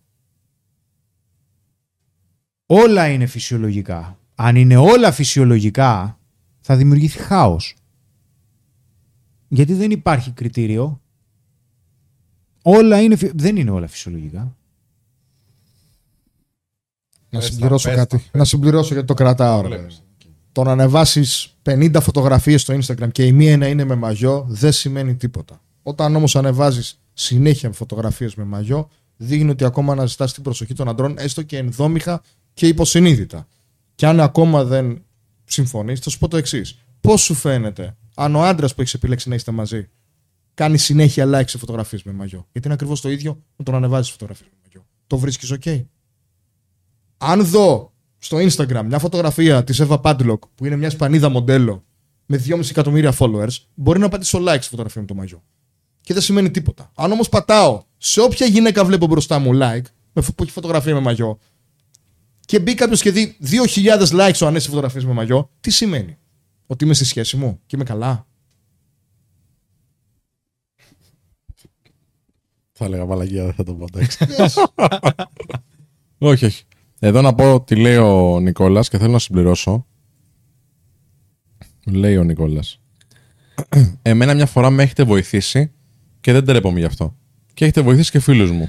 Όμως η αλήθεια είναι ότι οι φίλοι μου από μένα σας μάθανε, όχι από τα social. Και έχεις δίκιο για τους followers. Το ξέρω ότι έχω δίκιο, Νίκο. Όμω εσύ ελπίζεις να καταλάβεις ότι ε, είσαι σε μια κατηγορία ανθρώπων που δεν ασχολούνται τόσο πολύ και οι φίλοι σου αντίστοιχα με τα social. Και σε ευχαριστώ πάρα πολύ για αυτό που λες. Έτσι. Και θέλω να πω, βλέπετε παιδιά τι λέει ο Νίκος, βλέπετε τι λένε άλλοι άνθρωποι. Και ακ- διαβάζω πολλούς που λένε μοναξιά το ένα το άλλο. Ρε παιδιά, τι κάνετε γι' αυτό; Ελάτε σε επαφή μαζί μας. Έλα να κάνεις μια κουβέντα και ακόμα και αν δεν σ' αρέσει αυτό που θα δεις εδώ, που δεν είμαι, είμαι σίγουρος ότι θα σου αρέσει, ε, κάνε κάτι άλλο. Κα- Αλλά κάνε κάτι. Βρες μία λύση και για σένα, βρες έναν δρόμο. Έλα εδώ σε επαφή, στείλε ένα μήνυμα, πάρε μας τα τηλέφωνο, μίλα με τον Πέτρο εδώ πέρα, με τον Ανέστη, να κάνουμε μια κουβεντούλα, να δούμε πώς μπορούμε να φτιάξουμε ένα πλάνο για σένα, να ξεφύγεις από αυτό που λες ότι δεν σ' αρέσει. Αφού το λες ο ίδιος το έχεις ανάγκη. Φοβούνται το... Δεν φοβούνται το επόμενο βήμα. Βλέπουμε μόνο τον τελικό στόχο. Δηλαδή φοβάμαι το 10 από το 1. Νομίζω, ποιος το λέγε, ο Woody Allen. Το 75% της ζωής λέει είναι απλά να εμφανίζεσαι. Αν κάνω λάθος, ας με διορθώσει κάποιος. Ναι, ρε φίλε. Αλλά, Μπορεί να είναι δηλαδή- αυτό. Μπορεί να το μην το πω Woody Allen, να το πω ξέρω ναι, εγώ, εντάξει, Σοκράτης, οκ, ξέρω εγώ ναι, τώρα. ναι, εντάξει. ναι. Woody Allen μου ακούστηκε. Ναι, ναι, Ναι, ναι. ναι. Δηλαδή μόνο και μόνο να βγεις έξω, ρε παιδί μου, δεν, ξαφνικά δεν είσαι μόνος. Άμα είσαι μέσα στο σπίτι, είσαι μόνος. Σπύρο λέει σαν τη διαβολάκι γιατί η κιθάρα από πίσω σου κάνει κέρατο. Να σου πω κάτι, Καζίο, το έχουν δει πολλές φορές τα παιδιά. Ναι, όντως. αλλάζω συνέχεια, ακούστε. Αγαπητό κοινό, αλλάζω συνέχεια θέση. Δεν είμαι μία έτσι, μία από εδώ, μία από εκεί. Το κάνει επίτηδες με την κάμερα. Το, ο μεγαλύτερο διάβολος εδώ είναι ο Κάζιο. Τέλος πάντων. Και έχει ντυθεί σε απόκριε διάβολος. Κάτι θυμάμαι. Όχι. Σε φωτογραφία σε έχω δει. Τι, τι είχε; κάπου- Secret Santa. Secret, secret ε, μόνο. Diablo. Ο Κώσο Φαρασόπουλο λέει: Νομίζω ότι ο λόγος που μας πειράζει να ανέβει φωτό με μαγιόνι γιατί ξέρουμε ποιος είναι ο φιλενάδας που ζαχαρώνει. Εμένα πάντως δεν με ενοχλεί να βάζει μαγιό η άλλη. Δεν με ενοχλεί. Εντάξει, άμα το κάνεις συνέχεια βέβαια, κάτι σημαίνει όντως. Πάρτε κουνέλι, λέει, άμα έχει το σφάζονται κιόλας. Ε, έλα. Όχι. Παιδιά, είχα προφίλ λέει, με χίλια likes φωτογραφίες. Ποτέ δεν έκανα καμία αξιόλογη γνωριμία. Όλες έμεναν στα ριχά. Όσο εύκολα το κάνεις, όσο εύκολα τελειώνει. Λοιπόν, στη Γιάννης, επειδή έχεις γράψει πολλά, ε, η λύση δεν είναι ή έχω προφίλ στα social και φλερτάρω από Instagram ή δεν έχω καθόλου και φλερτάρω live. Γιατί λες, βγαίνεις έξω, μιλάς με κοπέλες στα social, ε, μιλάς με κοπέλες, συγγνώμη, έξω, face to face, και σου, μετά λες ότι δεν έχεις προφίλ ε, Instagram ή Facebook και σε βλέπουν σαν ένας εξωγήινος. Και ενώ δεν είναι ωραίο ρε παιδί μου, φαίνεσαι εξωγήινος σε μερικούς, όντως. Γιατί όλοι έχουν social. Okay. Από εκεί και πέρα λοιπόν, ε, γιατί να μην έχεις social; Στο έγραψα και στο chat. Όταν, εισβάλ, όταν οι Γερμανοί ήρθαν στα σύνορα στο δεύτερο παγκόσμιο, ήρθαν με τα αυτόματα και εμείς ήμασταν με τις κουμπούρες του παππού μας. Και τους πήρε τρεις μέρες να, εισ- να εισβάλλουν. Γιατί είχαν τεχνολογία. Σήμερα λοιπόν που η τεχνολογία παίζει όλο και περισσότερο ρόλο, γιατί να μην την έχεις με το μέρος σου; Και να κάνεις σωστή χρήση. Δεν σου είπα να ψάχνεις κοπέλα στο Instagram, αλλά μια κοπέλα που θα γνωρίσεις έξω, face to face, θα σε συμπαθήσει, θα της αρέσει εμφανισιακά, θα γουστάρει που μιλάτε, θα θέλει να ανταλλάξετε κινητά για να τα πείτε και θα θέλει και το Instagram σου για να δει τι ρόλο βαράς. Και δεν είναι κακό. Γιατί να μην έχεις; Γιατί να λέει είναι περίεργος, κάτι κρύβει; Γιατί μπορεί και να υποθέσει ότι έχεις Instagram και δεν της το δίνεις γιατί είσαι παντρεμένος. Ή έχεις σχέση. Ή κάτι κρύβεις. Είναι σωστές αυτές οι υποθέσεις που θα κάνει; Όχι, αλλά τις κάνει. Και δικαίως τις κάνει εν μέρη. Είναι λογικοί προβληματισμοί όταν όλοι έχουν. Γιατί λοιπόν να θες να ξεχωρίσεις σε κάτι που δεν σε βοηθάει πουθενά στη ζωή σου. Γιατί και επαγγελματικά ανοίγονται ευκαιρίες με τα social. Ένα σωστό προσεγμένο προφίλ στο Instagram και στο Facebook μπορούν και επαγγελματικά να σου ανοίξουν δρόμους. Γιατί κάποιος φίλο φίλου θα σε δει και θα πει Χίλιες Α, φορές. αυτός κάνει αυτή τη δουλειά. Τον έψαχνα. Και είναι φίλος του ξαδέρφου μου. Α σου στείλω ένα μήνυμα να έρθει να μου κάνει τη δουλειά. Λοιπόν, δεν να σχολιάσουμε κάτι εδώ. Τζόρτζιο. Τόσα χρόνια με τα βίντεο σου παρουσιάζει τι πρέπει να κάνει ο άντρας με στυλ. Ε, αυτό πλέον σε μεγάλο ποστό πολεμάται από μεγάλο ποστό γυναικών. Δεν το βλέπετε. Δεν πολεμάται, αλλά όχι από μεγάλο ποσοστό γυναικών. Από μικρό ποσοστό γυναικών που φωνάζει πάρα πολύ. Οι περισσότερες γυναίκες έτσι θέλουν τον άντρα. Α μας πούνε οι κοπέλες. Λίγο πριν γνωρίσω την Ελένη. Είμαι σε ένα μπαράκι και μιλάω με μια κοπέλα. Και έτυχε να μας ξέρει. Και μου λέει. Έτυχε, δεν έτυχε. Έχουμε κάνει τόση δουλειά εδώ πέρα. Έτσι, να σας- Ναι, πέτυχε. Ναι. Είστε μισογύνηδες. μου Άκου τώρα τι λέει ο Γκάζι. Χαμογελάω και λέω: Οκ. Ε, έχεις τους λόγους σου, φαντάζομαι. Μου λέει: Έχετε ανεβάσει ένα βίντεο στο οποίο λέτε ε, ότι πρέπει να μειώσεις τη γυναίκα στα πρώτα λεπτά που της μιλάς για να πέσει η αξία της. Λέω: Αποκλείεται να το έχουμε πει αυτό. Όχι, μου λέει: Το έχουμε πει. Δείξτε το μου, της λέω και σου δίνω 200 ευρώ τώρα. Προβληματίζεται. Safe bet. Safe bet. Μου λέει βαριέμαι. Εντάξει, επειδή βαριέσαι, είμαι ο Ανέσης Men of Style στο Instagram. Όταν το βρεις, στείλε μου το link και IBAN και θα σου βάλω 200 ευρώ. Εκεί μαλάκωσε. Δηλαδή, όντως, κάποιοι, κάποιες κοπέλες που ίσως δεν μας ξέρουν καλά, ή μπορεί να βλέπουν και βίντεο αλωνών και να νομίζουν ότι είμαστε εμείς, γιατί είμαστε παντού, μπορεί να πούν. Είναι μισο... Να λέμε και την αλήθεια. Μπορεί να πούν είναι μισογύνηδες. Προβάλλουν τοξική αερονοπότητα. Οκ. Και εγώ προσκαλώ οποιαδήποτε γυναίκα, οποιονδήποτε άντρα, οποιονδήποτε άνθρωπο στο πλανήτη Γη να έρθει να μας γνωρίσει και να δει τι δουλειά κάνουμε, αν είμαστε μισογύνηδες και αν είμαστε οτιδήποτε. Εντάξει, τώρα να σου πω κάτι. Ρε, Εσύ, ένας άνθρωπος που μας έχει δει πάνω από τρεις φορές στα, στα βίντεο, τα, τα απλά τώρα, τα short που κάνουμε. Ε, αποκλείεται να πει κάτι τέτοιο. Αποκλείεται.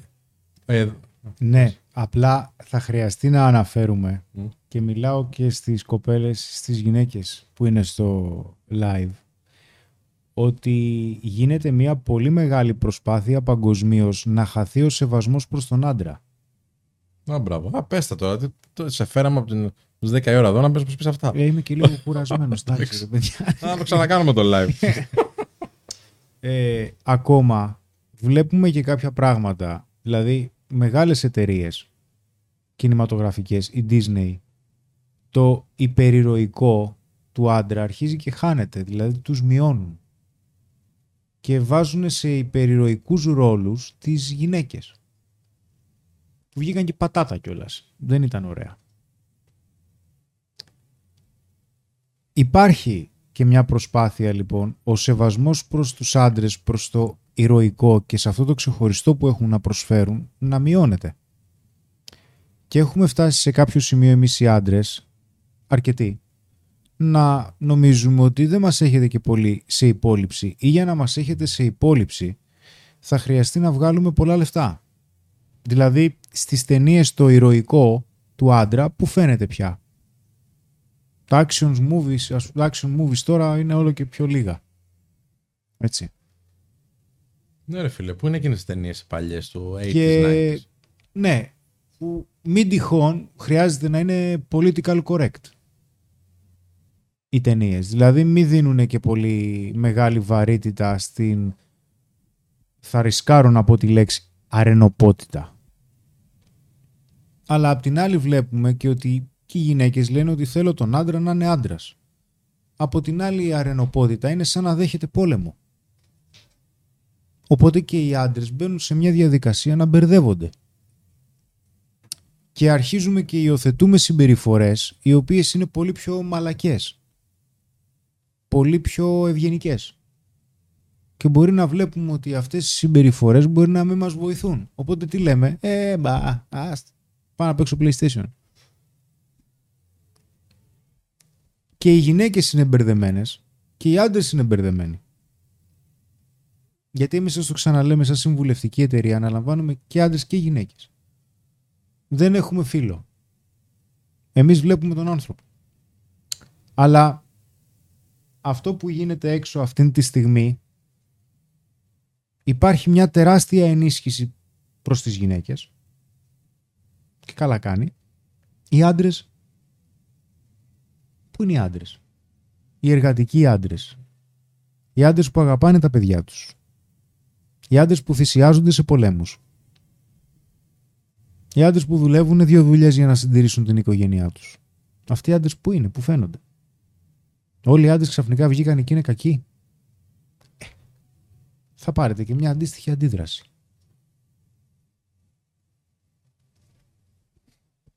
Η φίλη Ναντίνα Πολυδόρου πρέπει να είναι το πρώτο μήνυμα. Λέει: Δεν σας έχουμε σε υπόλοιψη γιατί 7 στους 10 είναι players. Ποιος Ναντίν- είναι Ναι. player? Πού τους είδες τους player? αυτό, κι, αυτό κι αν είναι ανέκδοτο. Φτάσω στους δεκάτρες. δέκα χρόνια, δέκα χρόνια παλεύουμε να μπορέσουμε να βελτιώσουμε την κατάσταση λιγάκι η νοοτροπία να αλλάξει και να κάνουν το πρώτο βήμα και ακόμα παλεύουμε. 7 στους 10 είναι player, ούτε 3 στους 10 δεν είναι. 7 στους 10 που δίνει ευκαιρία συγκεκριμένοι μάλλον είναι players. Ή 7 στους 10 που από τα social, κάτι, γιατί από κοντά σίγουρα. Εξαρτάται. Δεν υπάρχει αυτό, Ναντίνα μου, δεν υπάρχει. Τώρα μπορεί να είναι πραγματικότητά σου με κάποιον τρόπο να έχεις καταλήξει σε αυτό. Αν δεν απλά, υπάρχει. όχι απλά αν είναι η συγκεκριμένη κοπέλα απλά δίνει ευκαιρίες σε άντρες που είναι εμφανίσιμοι και ελκυστικοί, επειδή ακριβώς οι ελκυστικοί εμφανίσιμοι άντρες έχουν επιλογές, μπορεί και να είναι players τη συγκεκριμένη περίοδο της ζωής που του γνώρισε. Έλα, Οκ. μωρέ. Και τώρα Μπορεί- εγώ δεν δεν θεωρείται και player ο άνθρωπος που ξέρεις, τι, δεν είμαι σε φάση για σχέση, θέλω να γνωρίσω κι άλλες. Δεν είναι player αυτός. Λοιπόν, η Κάλια λέει: Η Κάλια μας ξέρει πολλά χρόνια, παιδιά. Από το 16 που σας παρακολουθώ, δεν έχετε πει ότι ένα πράγμα που να μην είναι σωστό είναι που να μην μας έχει βοηθήσει. Ακόμα και εμάς γυναίκες. Αυτό νομίζω τα λέει όλα. Ευχαριστούμε πάρα πολύ, Κάλια. Λοιπόν. Αυτοί που έχουν λεφτά είναι players, λέει η Αγγελική Σταυροπούλου. Ε, εντάξει. Ξέρεις πόσοι άνθρωποι με λεφτά Πόσους έχουν έρθει. άντρες. Ε, ναι, αυτό. Ξέρεις Ναι. πόσους άντρες αναλαμβάνουμε οι οποίοι έχουν τεράστιες επιφανειακές, τεράστια οικονομική επιφάνεια. Τεράστια οικονομική επιφάνεια. Ξέρεις σε πόσες κακοποιητικές σχέσεις μπλέκουνε.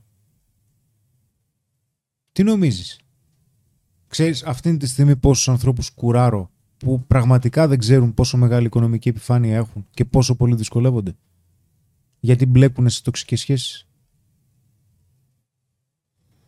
Όλα στο μυαλό είναι αυτά. Θυμάμαι έναν άνθρωπο που μου έλεγε είχε ένα αμάξι εύρους 50-60 χιλιάδων ευρώ.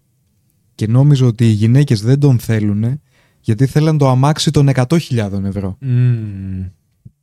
Ναι. Εντάξει, τώρα Σάσα δεν διαβάζω αυτό που λες. Μην τα διαβάσει γιατί θα μιλήσω, δεν θέλω. Όχι, μην μιλήσεις, Ανέστη. Έλα να γίνει λίγο πάνικο. Λέει, ε, μην με προκαλείς τώρα κι εσύ. Λέει λοιπόν να Ω, εκδείξουμε ρε, τους θα- ρόλου. Όχι, θα το πω. Δεν γίνεται. Εντάξει, γιατί πετάει συνέχεια πιχτέ και με εκνευρίζει. Έλα μωρέ. εντάξει Όχι, τώρα. σε Σάσα είναι φίλη. Η ρε, Σάσα εντάξει. είναι φίλη, Είναι με εκνευρίζει ένα- όταν πετάει πιχτέ. Συμπαθέστατη είναι. Πάμε, πάμε, πάμε. Λοιπόν, Α, Συμπαθέστε γίνει τώρα. Εντάξει. είναι συμπαθέστατη. Αλλά μερικά πράγματα που λέει δεν μου αρέσουν. Δεν Εντάξει. συμφωνώ. Εντάξει. Λέει, ε, φταίει η πατριαρχία και ας αφήσουμε τους ρόλους και να αγαπηθούμε ω άνθρωποι. Μα δεν είμαστε μόνο άνθρωποι. Είμαστε άντρες και γυναίκες. Και πίστεψέ με, όχι, πες μου εσύ τώρα δηλαδή, θα βγεις ραντεβού με έναν άντρα και θα σου πει κρυώνω μου, την είναι στο παλτό σου. δεν μου άνοιξες την πόρτα για να βγω. Δεν μου έκανες έτσι την καρέκλα να κάτσω.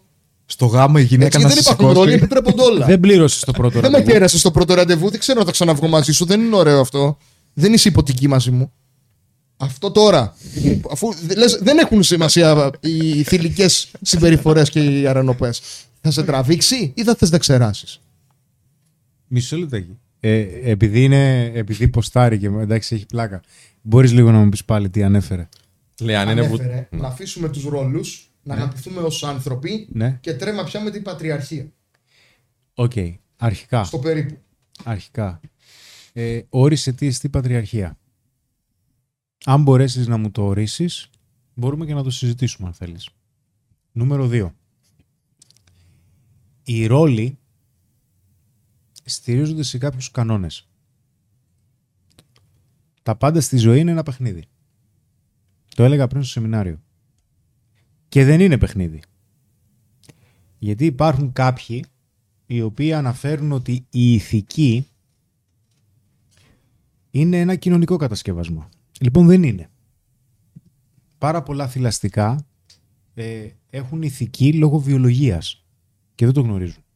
Όπως είναι οι χιμπατζίδες, οι γορίλες και έβλεπα και ένα ντοκιματέρ πρόσφατα με τα τσιτάχ, τα οποία έχουν και ηθική.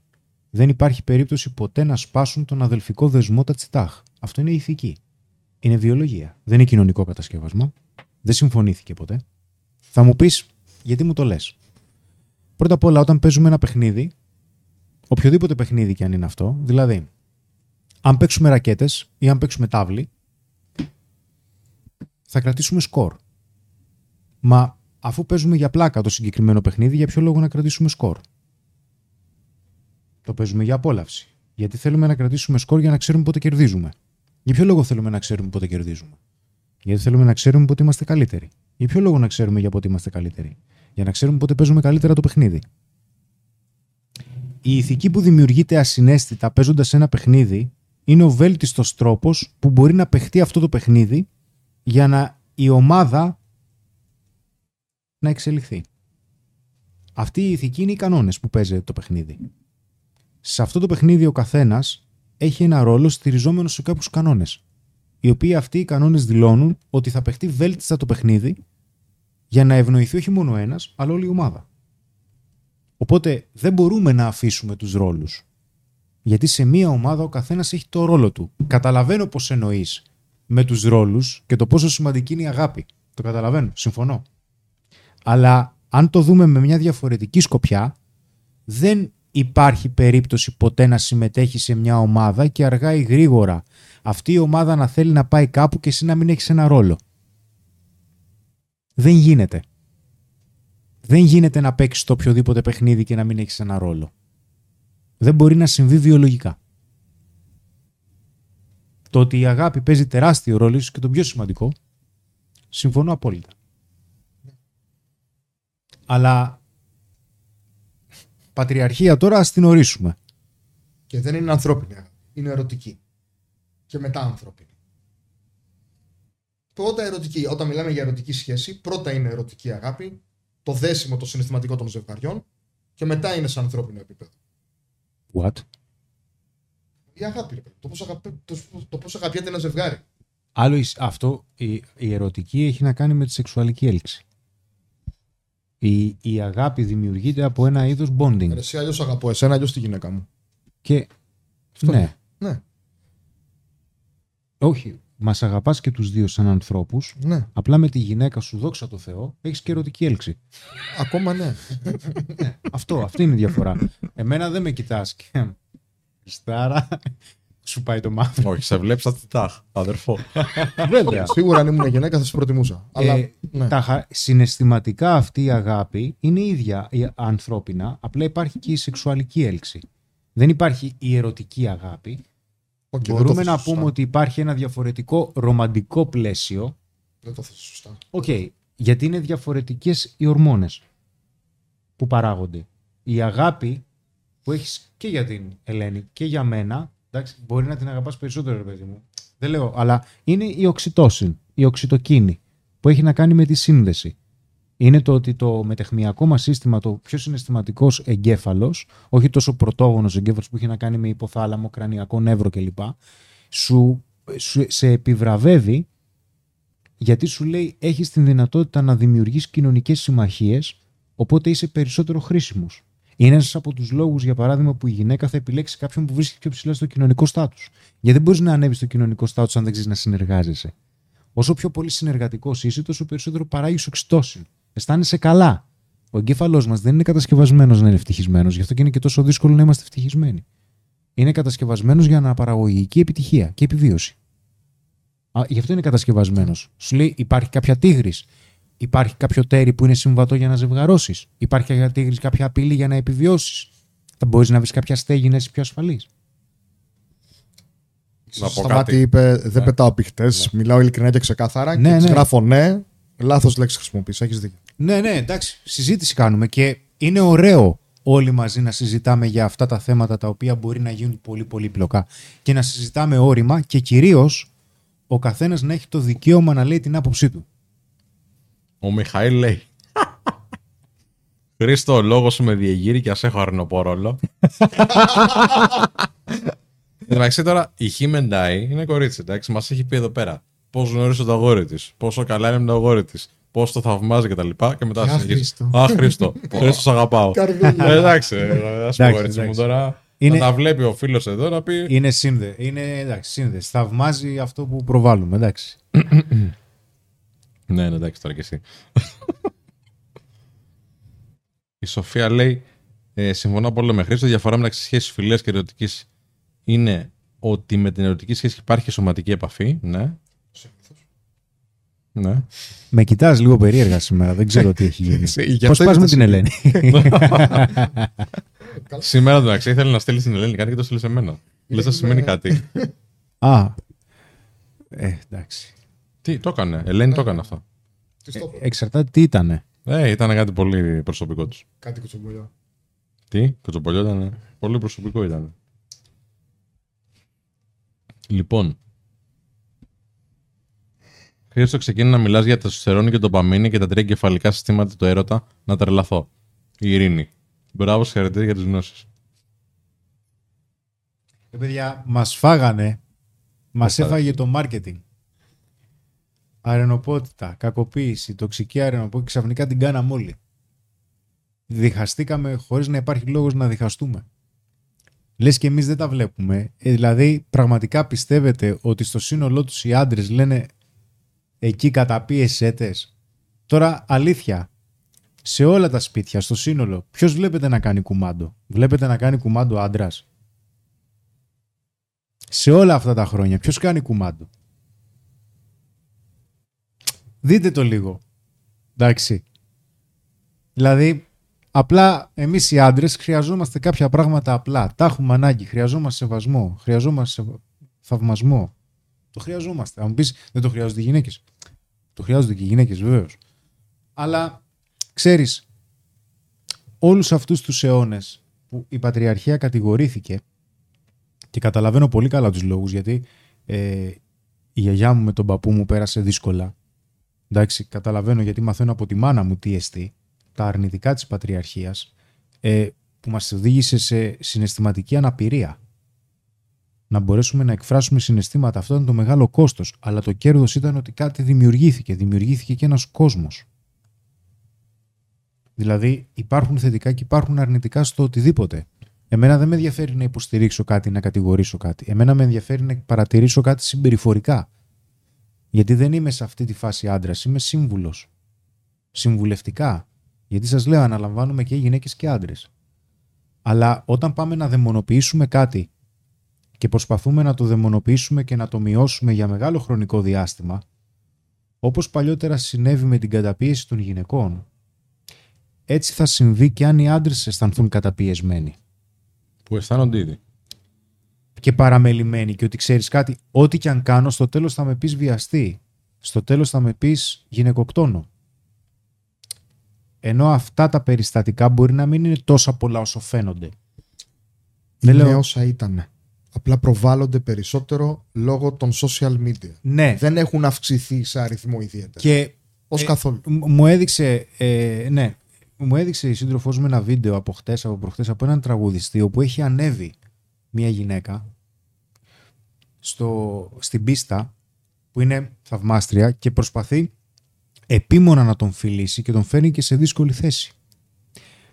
Νομίζω Αν- το λένε για μένα. ναι. Ναι, αν αυτό γινότανε από έναν άντρα προς μια γυναίκα τραγουδίστρια, ούτε καν θα τον αφήνα να σηκωθεί. Τον είχαν πετάξει στο μαγαζί της. Ναι, cancel όλη Ξύλο. του τη ζωή. Ξύλο Όλη δεν Ναι. είναι. Οπότε όταν. Και υπάρχουν και πολλές γυναίκες που το υποστηρίζουν έτσι. Δεν λέμε αυτό. Αλλά λέμε ότι έχουμε μπει σε μια διαδικασία όπου οι γυναίκες λένε δεν υπάρχουν άντρες, οι άντρες λένε δεν υπάρχουν γυναίκες και πραγματικά εγώ πιστεύω ότι υπάρχουν και φοβεροί άντρες και φοβερές γυναίκες. Αλλά μέσω μιας πεποίθησης ότι εν τέλει αυτό δεν πρόκειται να οδηγήσει κάπου ποιοτικά, ούτε καν μπαίνω στη διαδικασία να τους γνωρίσω να τους δώσω ευκαιρία και στο τέλος μένουμε όλοι μόνοι μας και κλεγόμαστε για τη μοίρα μας.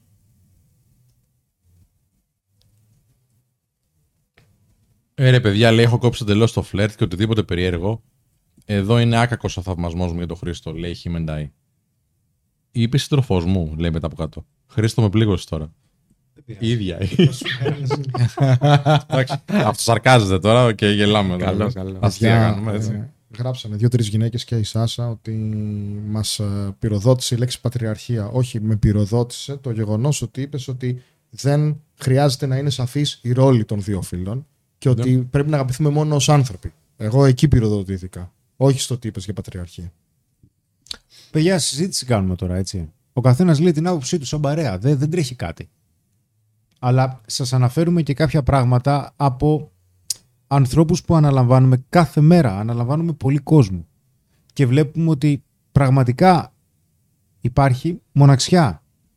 Ας αφήσουμε τις ορολογίες. Υπάρχει μοναξιά. Και δεν, είναι, δεν, νομι- δεν πιστεύουμε ότι είναι τόσο δύσκολο πια να γνωρίσεις ανθρώπους. Από τη στιγμή που είναι τόσος κόσμος μόνος του, ας γνωριστεί μεταξύ τους. Και δεν βλέπουμε την όρεξη να γίνει κάτι. Δεν βλέπω και την προθυμία να γίνει κάτι. Είναι λες και ο ένας φοβάται τον άλλον. Και έχει γίνει ένα περίεργο θέμα projection, μια περίεργη προβολή. Ο ένας προβάλλει τους φόβους του άλλου πάνω του. Και πού θα οδηγήσει αυτό, Κάντε επιτέλους ένα μπαράκι που θα λέγεται Men of Style να ερχόμαστε μπας και βρούμε κάποτε το άλλο μας ολόκληρο. Mind, body and soul το λέει αυτό. Ε, άμα κάνετε 50 like, ε, να, πούμε, θα το φτιάξουμε. Όχι, στα 50 like. 50 like, τώρα έχουν κάνει αρκετά οι Στη φίλοι. διαδικασία. Πεν- Πόσα; Πού, για Είμαι- μπαράκι. Ναι, για μπαράκι. 100.000. Είναι μια μεγάλη επένδυση, όντως. 100.000 likes. Πάντως, σε κάθε βίντεο. ναι, να σου πω ότι πιστεύω ότι δεν θα ερχόντουσαν. Γιατί σε ένα τέτοιο μπαρ θα έπρεπε να φλερτάρουν και να μιλήσουν. Και για πολλούς δεν είναι εύκολο. Και θα νιώθαν πίεση και δεν έρχονταν. Θα το κλείνα. Ναι. Αχ, Θεέ μου. Ωραία ιδέα με θυμίσω. Τι; Μου ήρθε ωραία ιδέα για μπαράκι, θα σα το πούμε. μετά. Ε, Χρήστο, δεν πιστεύεις όμως ότι η μοναξιά είναι πολύ πιο εύκολη από τη στροφικότητα, λέει ο Τζορτ Ρωμανό. Ναι, αυτό είπε. Ναι. Μα γι' αυτό και συμβαίνει. Μα παιδιά, η συντροφικότητα είναι πολύ πιο δύσκολη. Γιατί έχουμε στο μυαλό μας ότι ο ποιοτικός σύντροφος θα είναι παιδική χαρά. Ο ποιοτικός σύντροφος έχει απαιτήσεις. Χρειάζεται να θα ζητήσει κάτι πίσω. Δεν είναι εύκολο. Όπως δεν είναι εύκολο να έχεις και μια ποιοτική σχέση, όπως δεν είναι και εύκολο να έχεις ποιοτική οικογένεια. Αλλά όλα αυτά τι είναι; τι αντιπροσωπεύουν; Την ομάδα. Δεν βλέπετε ότι χάνουμε το αίσθημα της ομάδος. Ανέφερα και την προηγούμενη φορά πάλι για οικογένεια και μου γράφανε κάτω. Θα κάνεις συμβουλευτική δηλαδή για οικο... επειδή δεν έχεις οικογένεια. Χρειάζεται να έχουμε οικογένεια για να μιλήσουμε ότι θέλουμε να κάνουμε οικογένεια και ότι είναι σημαντική για μας δηλαδή. Ελευθερία λόγου μετά. Η ομάδα, τι είναι η ομάδα, αντιπροσωπεύει ένα παιχνίδι που θα παίξουμε με τον βέλτιστο τρόπο. Συνεργατικότητα, ανταγωνιστικότητα. Να το παίξουμε όσο καλύτερα μπορούμε από τη στιγμή που για μας είναι ένα παιχνίδι ζωής. Και αυτά μας ενώνουν. Η φιλία ενώνει. Ξέρετε ότι έχει πέσει μέσα στην, μέσα στα- στην τελευταία πενταετία ή δεκαετία. 17% έχουν πέσει οι άνθρωποι, η, η- το ποσοστό των ανθρώπων που έχουν περίπου 2 έως 3 φίλους.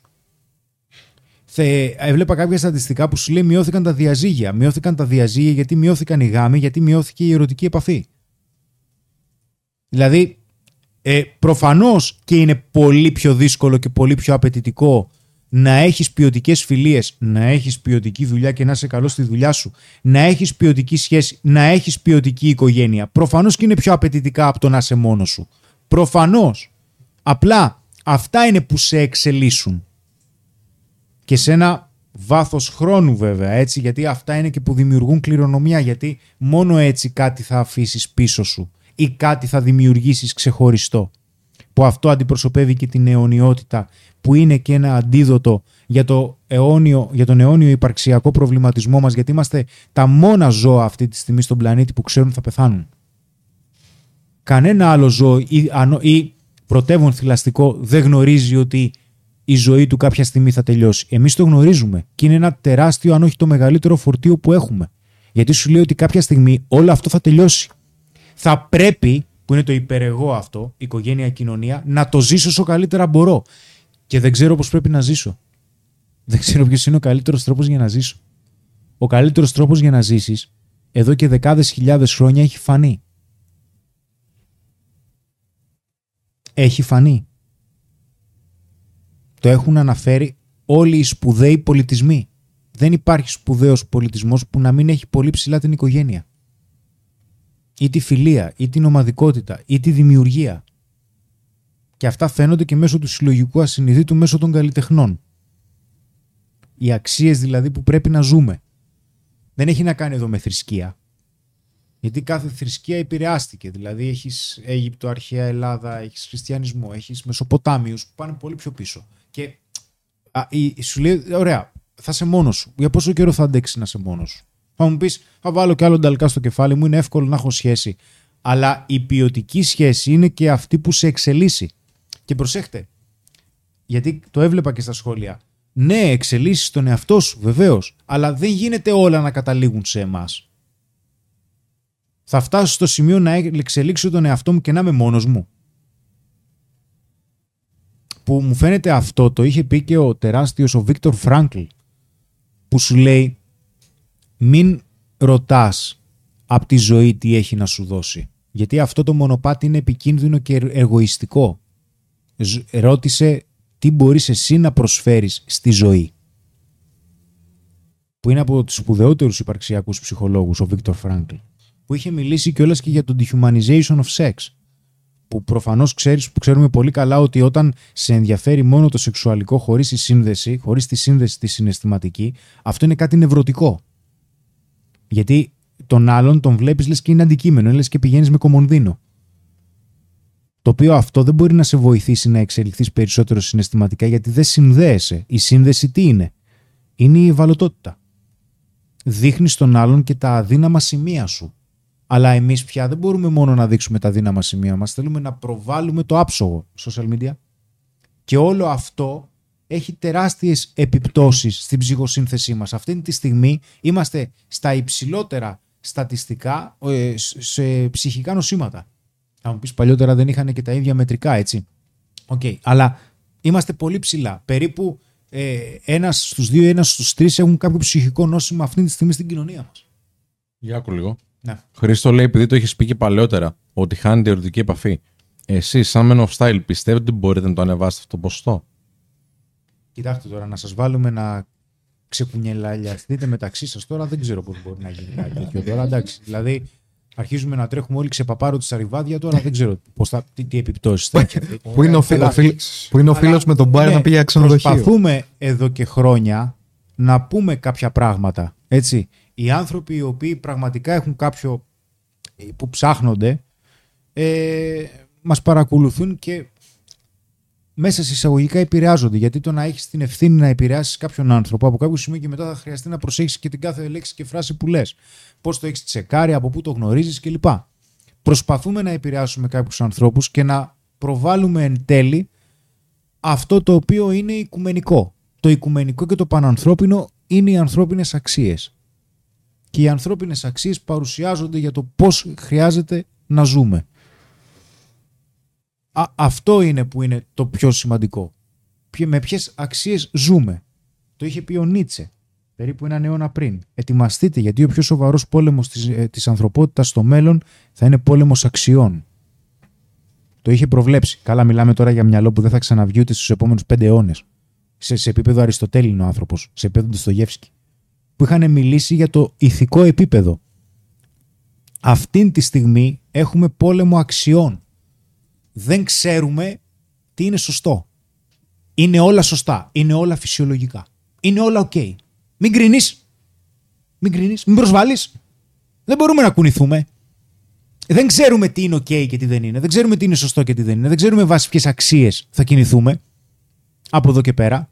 Νομίζουμε, νομίζουμε ότι μπορούμε να δημιουργήσουμε τις δικές μας αξίες που αυτές δημιουργούν τον υπεράνθρωπο που είχε πει ο Νίτσε που αυτό έχει να κάνει βέβαια και με την εξέλιξη το είχε αναφέρει και ο Φρόιντ αυτό και δεν ξέρω αν το είχε αναφέρει με διαφορετικό τρόπο ο, ο μεταφροειδικός, ο Λόουεν αλλά θα μου το πει ο Γιάννης αυτό αλλά το να μπορέσεις να δημιουργήσεις τις δικές σου αξίες σε ένα σύστημα, δηλαδή τις δικέ, τους δικούς σου κανόνες, θα χρειαστεί πρώτα να έχεις παίξει το παιχνίδι με άψογο τρόπο, με βάση τους ήδη υπάρχουν κανόνες για να μπορέσεις να καταργήσεις αυτούς που υπάρχουν και να φτιάξεις καλύτερους.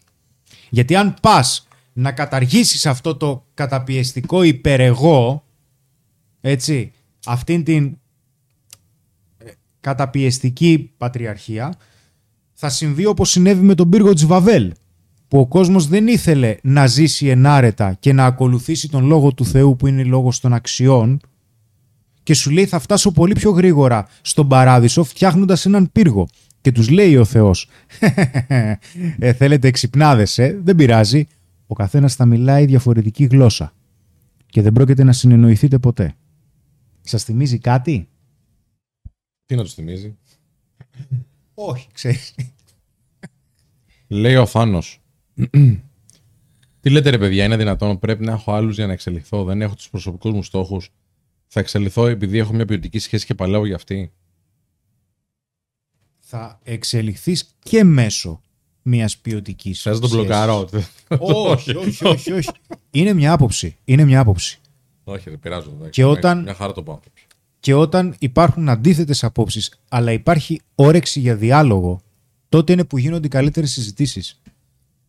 Εγώ δεν έχω θέμα, να- αλλά χρειάζεται να σε ρωτήσω, έκανες ποτέ ποιοτική σου σχέση και το μετάνιωσες; Γνώρισες ποτέ ποιοτικό άνθρωπο στη ζωή σου και το μετάνιωσες; Και είπες ότι εν τέλει δεν τον θέλω στη ζωή μου; Δεν έχω γνωρίσει ποτέ ποιοτικό άνθρωπο και να πω ότι ξέρεις κάτι. Αυτός ο άνθρωπος δεν τον θέλω στη ζωή μου. Γνώρισες ποτέ ποιοτικό συνεργάτη και είπες Δεν τον θέλω; Για- Από πότε η ποιοτική σχέση είναι ένα βάρος για εμάς, Από πότε έγινε βάρος το ποιοτικό; Από πότε ο δρόμος του μοναχικού καβαλάρη ξαφνικά, γιατί ξέρω πολύ καλά ποιες είναι αυτές οι ιδεολογίες που έρχονται και θα έρθουν, έρχονται πολλοί, που σου λέει είμαι μόνος μου, εγώ δεν χρειάζομαι κανέναν και δεν κάνω. Ναι, παίζουν και πόσο χρονών είσαι. Γιατί αν φτάσεις 50, ξεπεράσεις τα 45 με 50 και είσαι μόνος σου, τότε θα είναι διαφορετικά. Εγώ δεν σου μιλάω τώρα που μπορεί να είμαι κάποιος 30 ή 35 ή 40 και είναι στα δυνατά του. Αλλά εγώ σου μιλάω όταν θα έρθει και θα χτυπήσει η μοναξιά την πόρτα τι έχει να γίνει. Όταν έρχεται η βιολογία και σου λέει δεν μπορείς να είσαι όπως ήσουν, έρχονται εκεί αρρώστιες. Πίστεψέ με, το ξέρω γιατί πρόσφατα δύο αδέλφια, ο θείος μου και η θεία μου, ταυτόχρονα μπήκαν στο νοσοκομείο και οι δύο. Είναι άνθρωποι οι οποίοι δεν παντρεύτηκαν ποτέ. Και καλά κάνανε. Δεν τους κρίνω. Ξέρεις πώς ήτανε. Δεν είχαν κάποιον άνθρωπο να πάει να τους δει στο νοσοκομείο. Η θεία μου έσπασε τον νόμο της και ο θείος μου μπήκε για άλλο ένα χειρουργείο, όχι σοβαρό. Και παρακαλάνε τις άλλες αδελφές τους, ε, αδέλφια, να τους φροντίσουν, αλλά είναι μόνοι τους στο σπίτι. Είναι μόνοι τους στο νοσοκομείο. Ξέρεις τι είναι αυτό; Χμ. Γιατί ξέρω πώς είναι. Από τους γονείς μου το έχω ζήσει. Ο πατέρας μου, φίλε, το έτσι να το χαλαρώσουμε λίγο, μου έλεγε πάντα από μικρό, θυμάμαι. Δεν χρειάζεται να κάνει οικογένεια. Μην κοιτάτε τώρα εδώ που παντρεύτηκα τη μάνα σα. και είναι ευθύνη, είναι το ένα, είναι το άλλο. Σωστά τα λέει από τη μια μεριά. Όταν μεγάλωσε όμως, και είναι στην ηλικία που είναι τώρα 70 plus, είναι, με πιέζει περισσότερο από τη μητέρα μου να προχωρήσω τη ζωή μου με μια σχέση σοβαρή, να κάνω οικογένεια κτλ. Που ήταν ο υπέρμαχος του, του μείνε μόνος σου. Και όταν πέρασαν τα χρόνια που δεν έχουμε και την άρεση σχέση, δηλαδή δεν περιμένει ο πατέρας μου μένα τώρα να τον πάω κάπου. Εντάξει, είναι εντελώς ανεξάρτητοι δύο άνθρωποι, έτσι είναι μαζί. Σκέφτεται ότι κοίταξε να δεις, μην μείνεις μόνος σου. Τώρα που πας 40, ξέρω με 39. Θα πας 40, λέει, θα πας 50, θα περάσουν τα χρόνια. Κάνε ένα παιδάκι, λέει, σιγά σιγά. Πιο πολύ από τη μάνα μου το λέει, φίλε. Μα βλέπω τον πατέρα μου. Που ο πατέρας μου τώρα ήταν αρσενικός. Δεν μπορεί να κάνει βήμα χωρίς τη μάνα μου. Ναι. Βήμα. Βήμα. Γιατί ε, γίνεσαι αδύναμος. Σωματικά. Από κάποιο σημείο και μετά. Θέλεις ένα σύντροφο. Θέλεις μια παρέα. Πόσο θα είσαι μόνος σου. Πώς θα ακολουθήσουν οι φίλοι σου. Για πόσο μεγάλο χρονικό διάστημα. Και ψυχολογικά αυτή η πολύ μεγάλη ανάγκη μας να μην έχουμε ανάγκη πια κανέναν είναι και μια άμυνα. Ίσως είναι και μια άμυνα. Για να, δεν θε- γιατί δεν θέλουμε και να αποδεχτούμε το πόσο πολύ θέλουμε την ανθρώπινη επαφή και την ανθρώπινη σύνδεση. Είναι φυσιολογικό. Και σας το λέει ένας άνθρωπος ο οποίος δεν είναι καλά εκπαιδευμένος σε αυτό. Χρειάστηκε να δουλέψω γι' αυτό. Και δουλεύω. Η Αντωνιάν λέει: Χρήστο, μοναξιά μπορείς να νιώσεις και νόηση σε σχέση. Βεβαίως. Με Και λάθος τότε είναι που θα γνωρίζεις ότι υπάρχει περίπτωση να μην είσαι σε μια σχέση που σου ταιριάζει. Και να χρεια- χρειαστεί να προχωρήσεις. Δεν είναι εύκολο. Δεν είναι καθόλου εύκολο. Βεβαίως. Παιδιά, ο σκοπός εδώ δεν είναι να αποδείξουμε κάτι. Είναι να δούμε εν τέλει τι δουλεύει. Πιστεύετε ότι δουλεύει η μοναξιά για σας; Κρατήστε το. It's okay. Εμένα δεν κάνει κάτι. Εγώ αντιπροσωπεύω κάποιες αξίες βέβαια κάποιες προσωπικές μου αξίες. Και πάντα θα τις αντιπροσωπεύω. Γιατί βλέπω τι σημαίνει να έχεις ανθρώπους γύρω σου που είναι σημαντικοί για σένα. Δεν θα μπορούσα να μην τους έχω αυτούς τους ανθρώπους. Έχω ξαναπεί εδώ πέρα για τους ανθρώπους που έχω δίπλα μου. Δεν θα μπορούσα. Δεν σηκώνεται αυτό το φορτίο με τίποτα. Οπότε, αν πιστεύετε ότι σας δουλεύει, καλώς. Απλά μην έρθετε μετά να μου πείτε Χρήστο, σε παρακαλώ πολύ, έφαγα κόλλημα με φτύνη, φέρτη πίσω. Μμ. Γιατί τα βλέπω. Εγώ που δεν είχα ανάγκη κανέναν ναι, κανέναν, ναι, με φτύνει τώρα σαν να με γραμματώσιμο, σε παρακαλώ πολύ φέρτη μου πίσω. Παραγγελιά σε μενού. Μμ. Μμ. Η ζωή λέει: Χρήστος, είσαι πνευματικός άνθρωπος. Ελπίζω να ζήσουμε πολλά χρόνια να δούμε την εξέλιξή σου. Και η Χριστίνα λέει: Όσοι έχουμε μεγαλώσει σε οικογένειες χωρίς αγάπη, δεν θέλουμε να ρισκάρουμε. Επαναλαμβάνω και τα οχήματα, τα σχήματα μάλλον, όσο και να δουλεύεις. Έτσι, έτσι είναι. Έτσι είναι και είναι και πολύ πιο δύσκολο για αυτούς τους ανθρώπους ε, να πάρουν αγάπη. Γιατί δεν, ξέ, δεν πιστεύουν ότι την αξίζουν, δεν ξέρουν πώς είναι. Έτσι. Αλλά μην ξεχνάτε ότι και βιολογικά είμαστε όντα που έχουμε ανάγκη την ανθρώπινη σύνδεση. Είναι ανάγκη μας. Και δεν έχει να κάνει... Εσείς το βλέπετε μόνο για το ερωτικό αυτό. Το βλέπετε μόνο στο κομμάτι του ερωτικού συντρόφου. Εγώ το λέω συνολικά χρειάζεσαι συντρόφους. Χρειά... Κάτι, κάτι συμβολίζει ο Χριστός. Κάτι συμβολίζει με τους 12 Αποστόλους. Αυτά κάτι συμβολίζουν.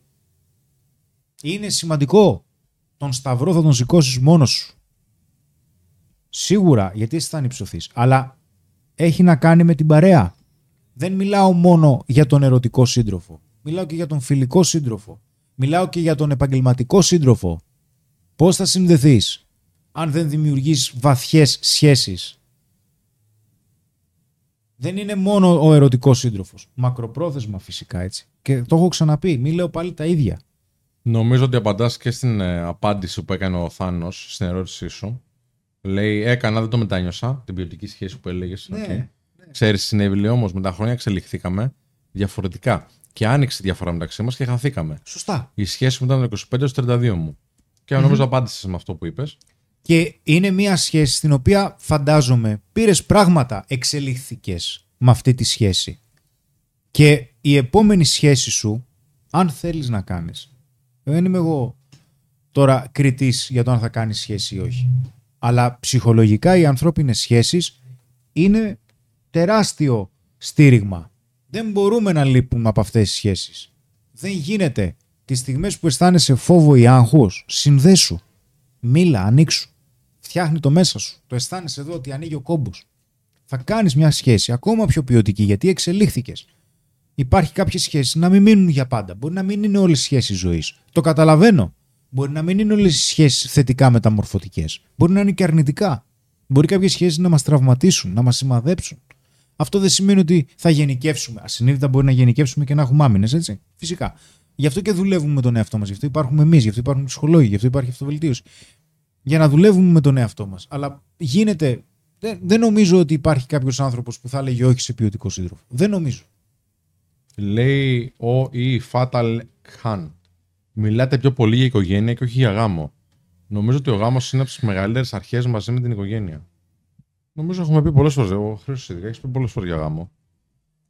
Αλλά μ, για μένα, να σου το πω έτσι προσωπικά, γιατί αυτό τώρα δεν είναι ε, σύσταση, αλλά είναι μια προσωπική έτσι άποψη.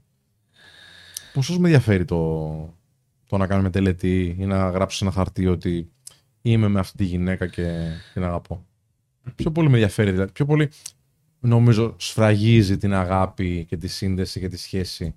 Ε, το να αποδεχτώ εγώ μέσα μου και αυτή μέσα της ότι είμαστε μαζί και φέρνουμε και ένα παιδί στον κόσμο.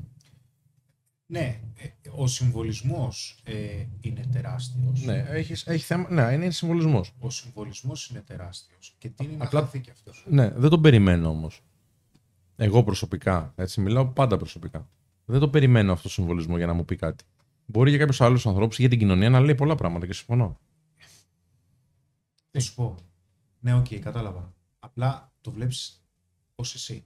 Ναι, όσο εγώ ακριβώς. Έτσι. Γι' αυτό το Απλά, ξεκαθαρίζω. Αν μπορούσαμε να το δούμε ε, ως ένα φάσμα ε, πάρα πολλών σπήρων Μμ. ε, χιλιάδων χρόνων, αυτό ονομάζεται το να παντρευτεί σε μια εκκλησία που ούτε εμένα με καίει. Βέβαια είναι, πο- είναι ανατριχιαστικό σε μια εκκλησία όταν γνωρίζεις τι συμβολίζουν τα λόγια του παπά. Ε, είναι παράδοση Ναι. μέσω των παραδόσεων έχουμε την δυνατότητα να μεταφέρουμε τις σημαντικότερες αξίες για το πώς πρέπει να ζεις στις επόμενες γενιές. Δεν είναι ότι εσύ χρειάζεται μόνο να αποδείξεις ρε παιδί μου, ναι, δεν το κάνεις για, για τον όταν κόσμο. τηρείς, ναι, Το κάνεις γιατί θες να συνεχίσει αυτό το η πράγμα. παράδοση μέσω αυτή του συμβολισμού. θα το καταλαβαίνω, διαδοθεί ναι. η παράδοση γιατί εκείνη τη στιγμή συμβολικά χορεύεις. Όταν χορεύουμε συμβολικά μιμούμαστε το ασυνείδητο. Μμ.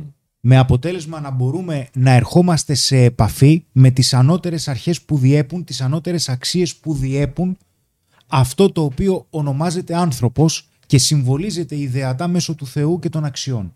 Οπότε εκείνη τη στιγμή, όπως οι παραδόσεις που σου λέει χορεύεις κατά τη διάρκεια του κυνηγιού, χορεύεις γιατί μιμείσαι το ζώο, για να μπορέσεις να τα αντιμετωπίσεις καλύτερα για να φέρεις ποιοτικότερο γεύμα. Αυτό είναι η παράδοση η παράδοση αυτή κάτι στην επόμενη γενιά τι σου λέει; Κοίτα πώς χρειάζεται να συμπεριφερθείς. Γιατί αν χαθούν οι αξίες σε βάθος χρόνου, ο πολιτισμός καταραίει. Ναι, ναι. Δε- είναι δηλαδή- η μάθηση που περνάει. Ναι, δεν είναι ότι θα το κάνω για να ορκιστείς στη σύντροφό σου ότι σ' αγαπάω. Έτσι. Όχι βέβαια. Αλλά εκείνη τη στιγμή υπόσχεσαι, δίνεις όρκο σε μια ανώτερη αρχή, στις ανώτερες αξίες σου, πως κοίτα να δεις.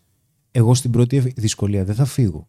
Και α- αυτό μεταφέρει στους παρόντες που υποτίθεται ότι είναι και οι πιο νέοι Όχι μόνο οι πιο παλαιοί, οι πιο παλαιοί σου λένε μπράβο, συνεχίζεις την παράδοση. Οι πιο νέοι τι λένε, «Χμ, όταν μεγαλώσω θα ακολουθήσω και εγώ κάποιες αξίες γιατί συμβολίζουν κάτι. Ανεξάρτητα του ότι πηγαίνουμε απλά στην εκκλησία πια για να περάσει η ώρα και για να κάνουμε παρέλαση, πασαρέλα για τα αντισήματά μας, έτσι. Άλλο αυτό. Γιατί δεν ξέρουμε, δεν μας μάθανε τι μπορεί να συμβολίζει όλο αυτό που είναι κάτι πάρα πολύ σημαντικό.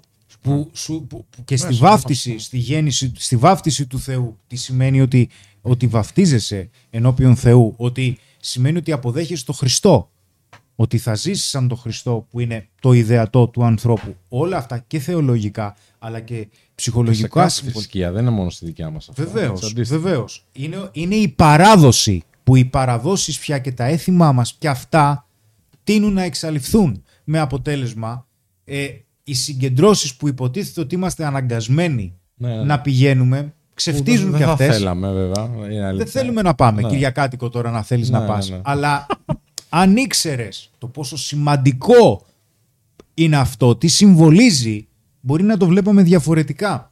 Έχει να κάνει, συγγνώμη λίγο, Χριστό, έχει να πάρει μιας ανάσα.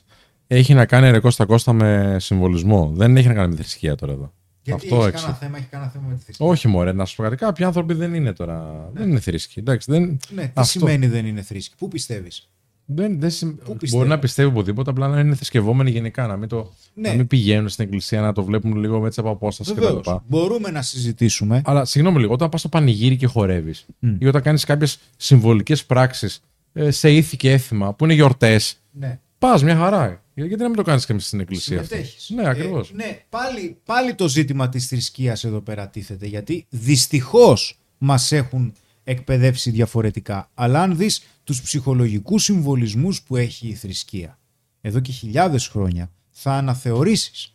Εγώ πάντα μιλάω για το θέμα του Θεού και για το θέμα της θρησκείας όσον αφορά για τις αξίες. Για τις αξίες δεν γίνεται οι σπουδαιότεροι πολιτισμοί που περάσανε σε όλη τη διάρκεια του ανθρώπινου είδους να πιστεύαν σε κάποιους θεούς και να έκαναν λάθος. Που ξαναλέω συμβολίζουν τις, τις αξίες. Δεν μιλάω τώρα αν θέλεις να πιστέψεις σε κάτι ανώτερο ή όχι. Και αν θέλετε δείτε ίσως έναν από τους μεγαλύτερους στοχαστές που πέρασε ποτέ από την ιστορία, τον Καρλ Γιουνγκ, Καρλ Γκουστάβ Γιουνγκ, που το έργο του είναι τιτάνιο, όταν τον ρωτήσαν αν πιστεύει στο Θεό, τους απάντησε και τους λέει «Μα δεν χρειάζεται να πιστεύω. Γνωρίζω». Στον δημοσιογράφο τότε που είναι ασπρόμαυρο το βίντεο υπάρχει στο YouTube. Ένας από τους μεγαλύτερους, αν όχι ο μεγαλύτερος ψυχαναλυτικός ψυχολόγος που πέρασε ποτέ από την ιστορία.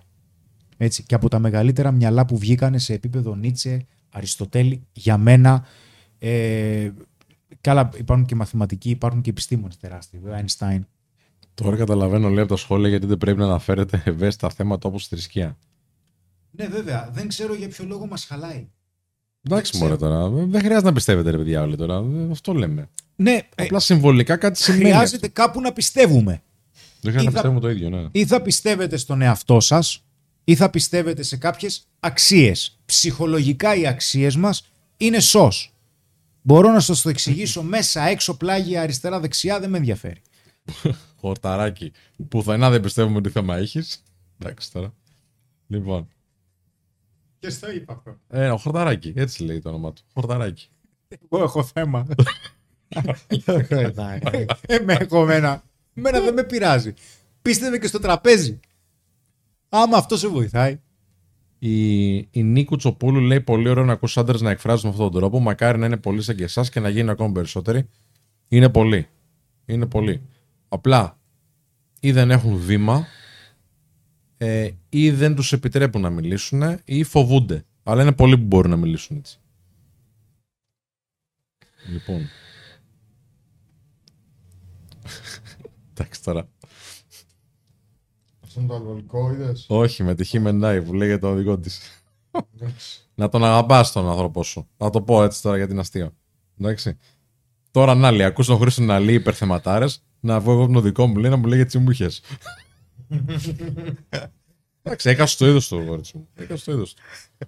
Ο Χρήστος δεν ξέρει να λέει τώρα για τέτοια θέματα. Έτσι δεν είναι. Μπορεί, άμα, άμα ήξερε, βέβαια, θα τα έλεγες πολύ ωραία.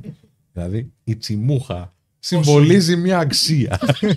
Είναι το υλικό που είναι φτιαγμένο. ναι. Γιατί αλχημιστικά το λάστιχο. Προσπαθούμε να φτιάξουμε το τσι μας με την τιμή. Η Στεφ Μάτς λέει μπράβο παιδιά για την προσέγγιση σας. Οι, οι θρησκείες βάζουν το πλαίσιο για να αναπτυχθούν αξίες. Ναι, αυτό λέει ο Χρήστο. Και υπήρχαν και αρνητικά των θρησκειών, παιδιά. Χυθικέμα για τις θρησκείες, εντάξει. Καταλαβαίνουμε τι λέμε. Δεν- δεν- 21ο αιώνα ζούμε, εντάξει. Τα μεγαλύτερα κλίματα στο όνομα του χριστιανισμού έγιναν. Εγώ Αν δεν κατά. κατά... έτσι όμως. Sorry, ναι. Σε κόψε. Τα μεγαλύτερα εγκλήματα στο όνομα του χριστιανισμού. Ιστονοφορίε. Τα μεγαλύτερα ε, εγκλήματα γίνανε στον δεύτερο παγκόσμιο πόλεμο. Εντάξει, αιματοκυλίστηκε όλος ο πλανήτης. Εντάξει, απ... τέλος πάντων. Όχι, είναι επικίνδυνος αυτό. Εντάξει, άστο. Αλλά γενικά Ναι, πολλά ναι, γίνα- εγκλήματα γίνανε στο Σταυροφορίες, όνομα της βεβαίως. θρησκείας Χι- γενικότερα. Στο όνομα της θρησκείας γενικότερα. Α- αμέτρου. Όχι μόνο του χριστιανού. Και, και στο όνομα της θρησκείας, Τι βεβαίως. είναι, θυσιάζανε παιδάκια; Βεβαίως. Οκ. Βεβαίως. Και ναι, ε, εγώ μιλάω για το θετικό, για τον θετικό συμβολισμό, το πώς μπορεί να χρησιμοποιηθεί. Γιατί το πώς χρησιμοποιούμε διάφορα πράγματα οι άνθρωποι είναι λίγο περίεργο. Εντάξει. Λέει ο Χάρης: Καταλαβαίνω ότι μια θρησκεία συμβολίζει αξίες και χρειάζεται να υπάρχει στην κοινωνία, αλλά δεν είναι αλήθειες όλες αυτές οι θρησκείες. Λοιπόν. Η Ειρήνη λέει: Χρήστο, πρέπει να διαβάσεις οπωσδήποτε βυζαντινή αρχαιολογία. Θα δεις και τους υπόλοιπους συμβολισμούς εκεί. Γενικότερα θεολογία ε, και για τον συμβολισμό, γιατί κάθε φο... ε, ε, θέλω να το ψάξω λίγο περισσότερο, αλλά πρώτα θέλω να δω κάποιους συμβολισμούς που δημιουργεί... ε, ε, πρώτα θέλω να πάω λίγο στο μαθητή του Γιουνγκ, γιατί απευθείας Γιουνγκ και αλχημεία δεν μπορώ να μπω με τίποτα, δεν θα το καταλάβω, θα με δυσκολέψει, του Έντινγκερ, που θέλω λίγο να τον μελετήσω και μετά θέλω να δω λιγάκι πώς η αναλυτική ψυχολογία και από Γιουνγκ ε, πιάνει το θέμα της θρησκείας. Θέλω να το δω περισσότερο ψυχολογικά γιατί δεν το έχω δει σε τόσο μεγάλο βάθος. Αλλά όλες οι ιστορίες έχουν τεράστιο συμβολικό νόημα. Έτσι, Ιερουσαλήμ, ε, Νώε, ε, Κάιν και Άβελ, ε, Αδαμ και Εύα, όλα αυτά έχουν τεράστια συμβολική αξία ψυχολογικά γιατί φυσικά είναι κάποιες ιστορίες οι οποίες συμβολίζουν το συλλογικό ασυνείδητο και δεν εμφανίζονται μόνο σε μια θρησκεία. Οπότε σημαίνει ότι σε ένα φάσμα δεκάδων χιλιάδων χρόνων κάτι δουλεύει και προσπαθώ καλλιτεχνικά μέσω του συλλογικού ασυνειδήτου να στο μεταφέρω για να σου δείξω πώς χρειάζεται να ζεις. Γιατί αν δεν ζεις έτσι, θα έρθουν τα Σόδομα και τα Γόμορα. Συμβολικά. Συμβολικά. Έτσι. Ναι. συμβολικά. Ξέρεις, έχει μπερδευτεί ο κόσμος τώρα ότι δεν, δεν είναι σίγουροι αν είσαι θρήσκος κολλημένος. Όπως λέει ο Bomber, ο Όχι. Bomb Shooter, Όχι. ή αν το λες ε, όπως το περιγράφεις σε εμάς που είναι πολύ καθαρό, Ναι, ναι. συμβολικά. Χριστιανός λέει μέχρι το Μεγδούλη, λέει ο Bomb Shooter. Α. Ταλιμπάν. Κάποιος λέει κιόλας ότι οι άνθρωποι εξηγούσαν πράγματα με τη θρησκεία. Τώρα υπάρχει επιστήμη. Εντάξει, βέβαια έχει πει- υποθεί χιλιάδες φορές ότι η επιστήμη εξηγεί το πώς και η θρησκεία το ποιος, όχι το πώς. Είναι δύο εντελώς διαφορετικά πράγματα η θρησκεία και η επιστήμη. Ε, ναι, είναι πολύ μεγάλο ζήτημα αυτό που θέτεις αυτή τη στιγμή. Γιατί είμαι και πολύ υπέρ της επιστήμης της ανθρώπινης συμπεριφοράς. Έτσι. Αλλά θεωρώ ότι οι θρησκείες εξήγησαν την επιστήμη της ψυχής. Και γιατί ακόμα και μέχρι σήμερα το consciousness, η συνείδηση και η συνειδητότητα είναι από τα μεγαλύτερα μυστήρια που έχουμε στην ανθρώπινη συμπεριφορά. Γι' αυτό και ακόμα και είμαστε τόσο εξελιγμένοι νοητικά, δηλαδή δημιουργήθηκε και τα ο προμετωπιαίος, ο prefrontal cortex, το self-awareness πια είναι τόσο δύσκολο. Δηλαδή είμαστε τόσο εξελιγμένα όντα που είναι δύσκολο να παρατηρήσουμε τις σκέψεις μας. Δηλαδή κάνουμε συνεδρίες σ- με τους πελάτες μου που έρχονται, με τους ανθρώπους που τους κουράρω και ε, μιλάνε για τις σκέψεις και τις πιστεύουν.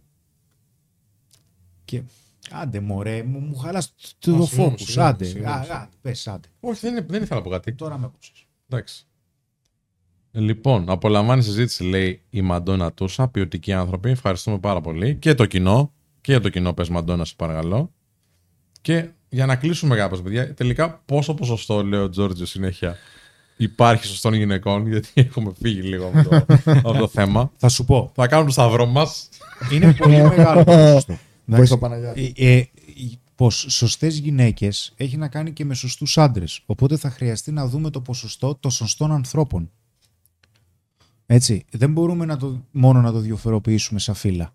Υπάρχουν πάρα πάρα πολλές γυναίκες οι οποίες είναι πολύ ποιοτικοί άνθρωποι και όπως και οι άντρες που είναι πολύ ποιοτικοί άνθρωποι και είναι πάρα πολύ διψούν για μια ποιοτική σχέση. Αλλά δεν αισθάνονται σιγουριά να τη διεκδικήσουν. Μπορεί να μην ξέρουν το πώς. Οπότε ναι, είναι πολλές. Πολλές είναι και πολλοί άντρες, σωστοί. Και, Είναι και, πολλές. Πο- είναι και ποσοστό όριμων ανθρώπων, η ερώτηση. Τι είναι, ποσοστό; Είναι και ποσοστό όριμων ανθρώπων και γυναικών. Και τα δύο φύλλα. Και αυτό είναι πολύ σημαντικό.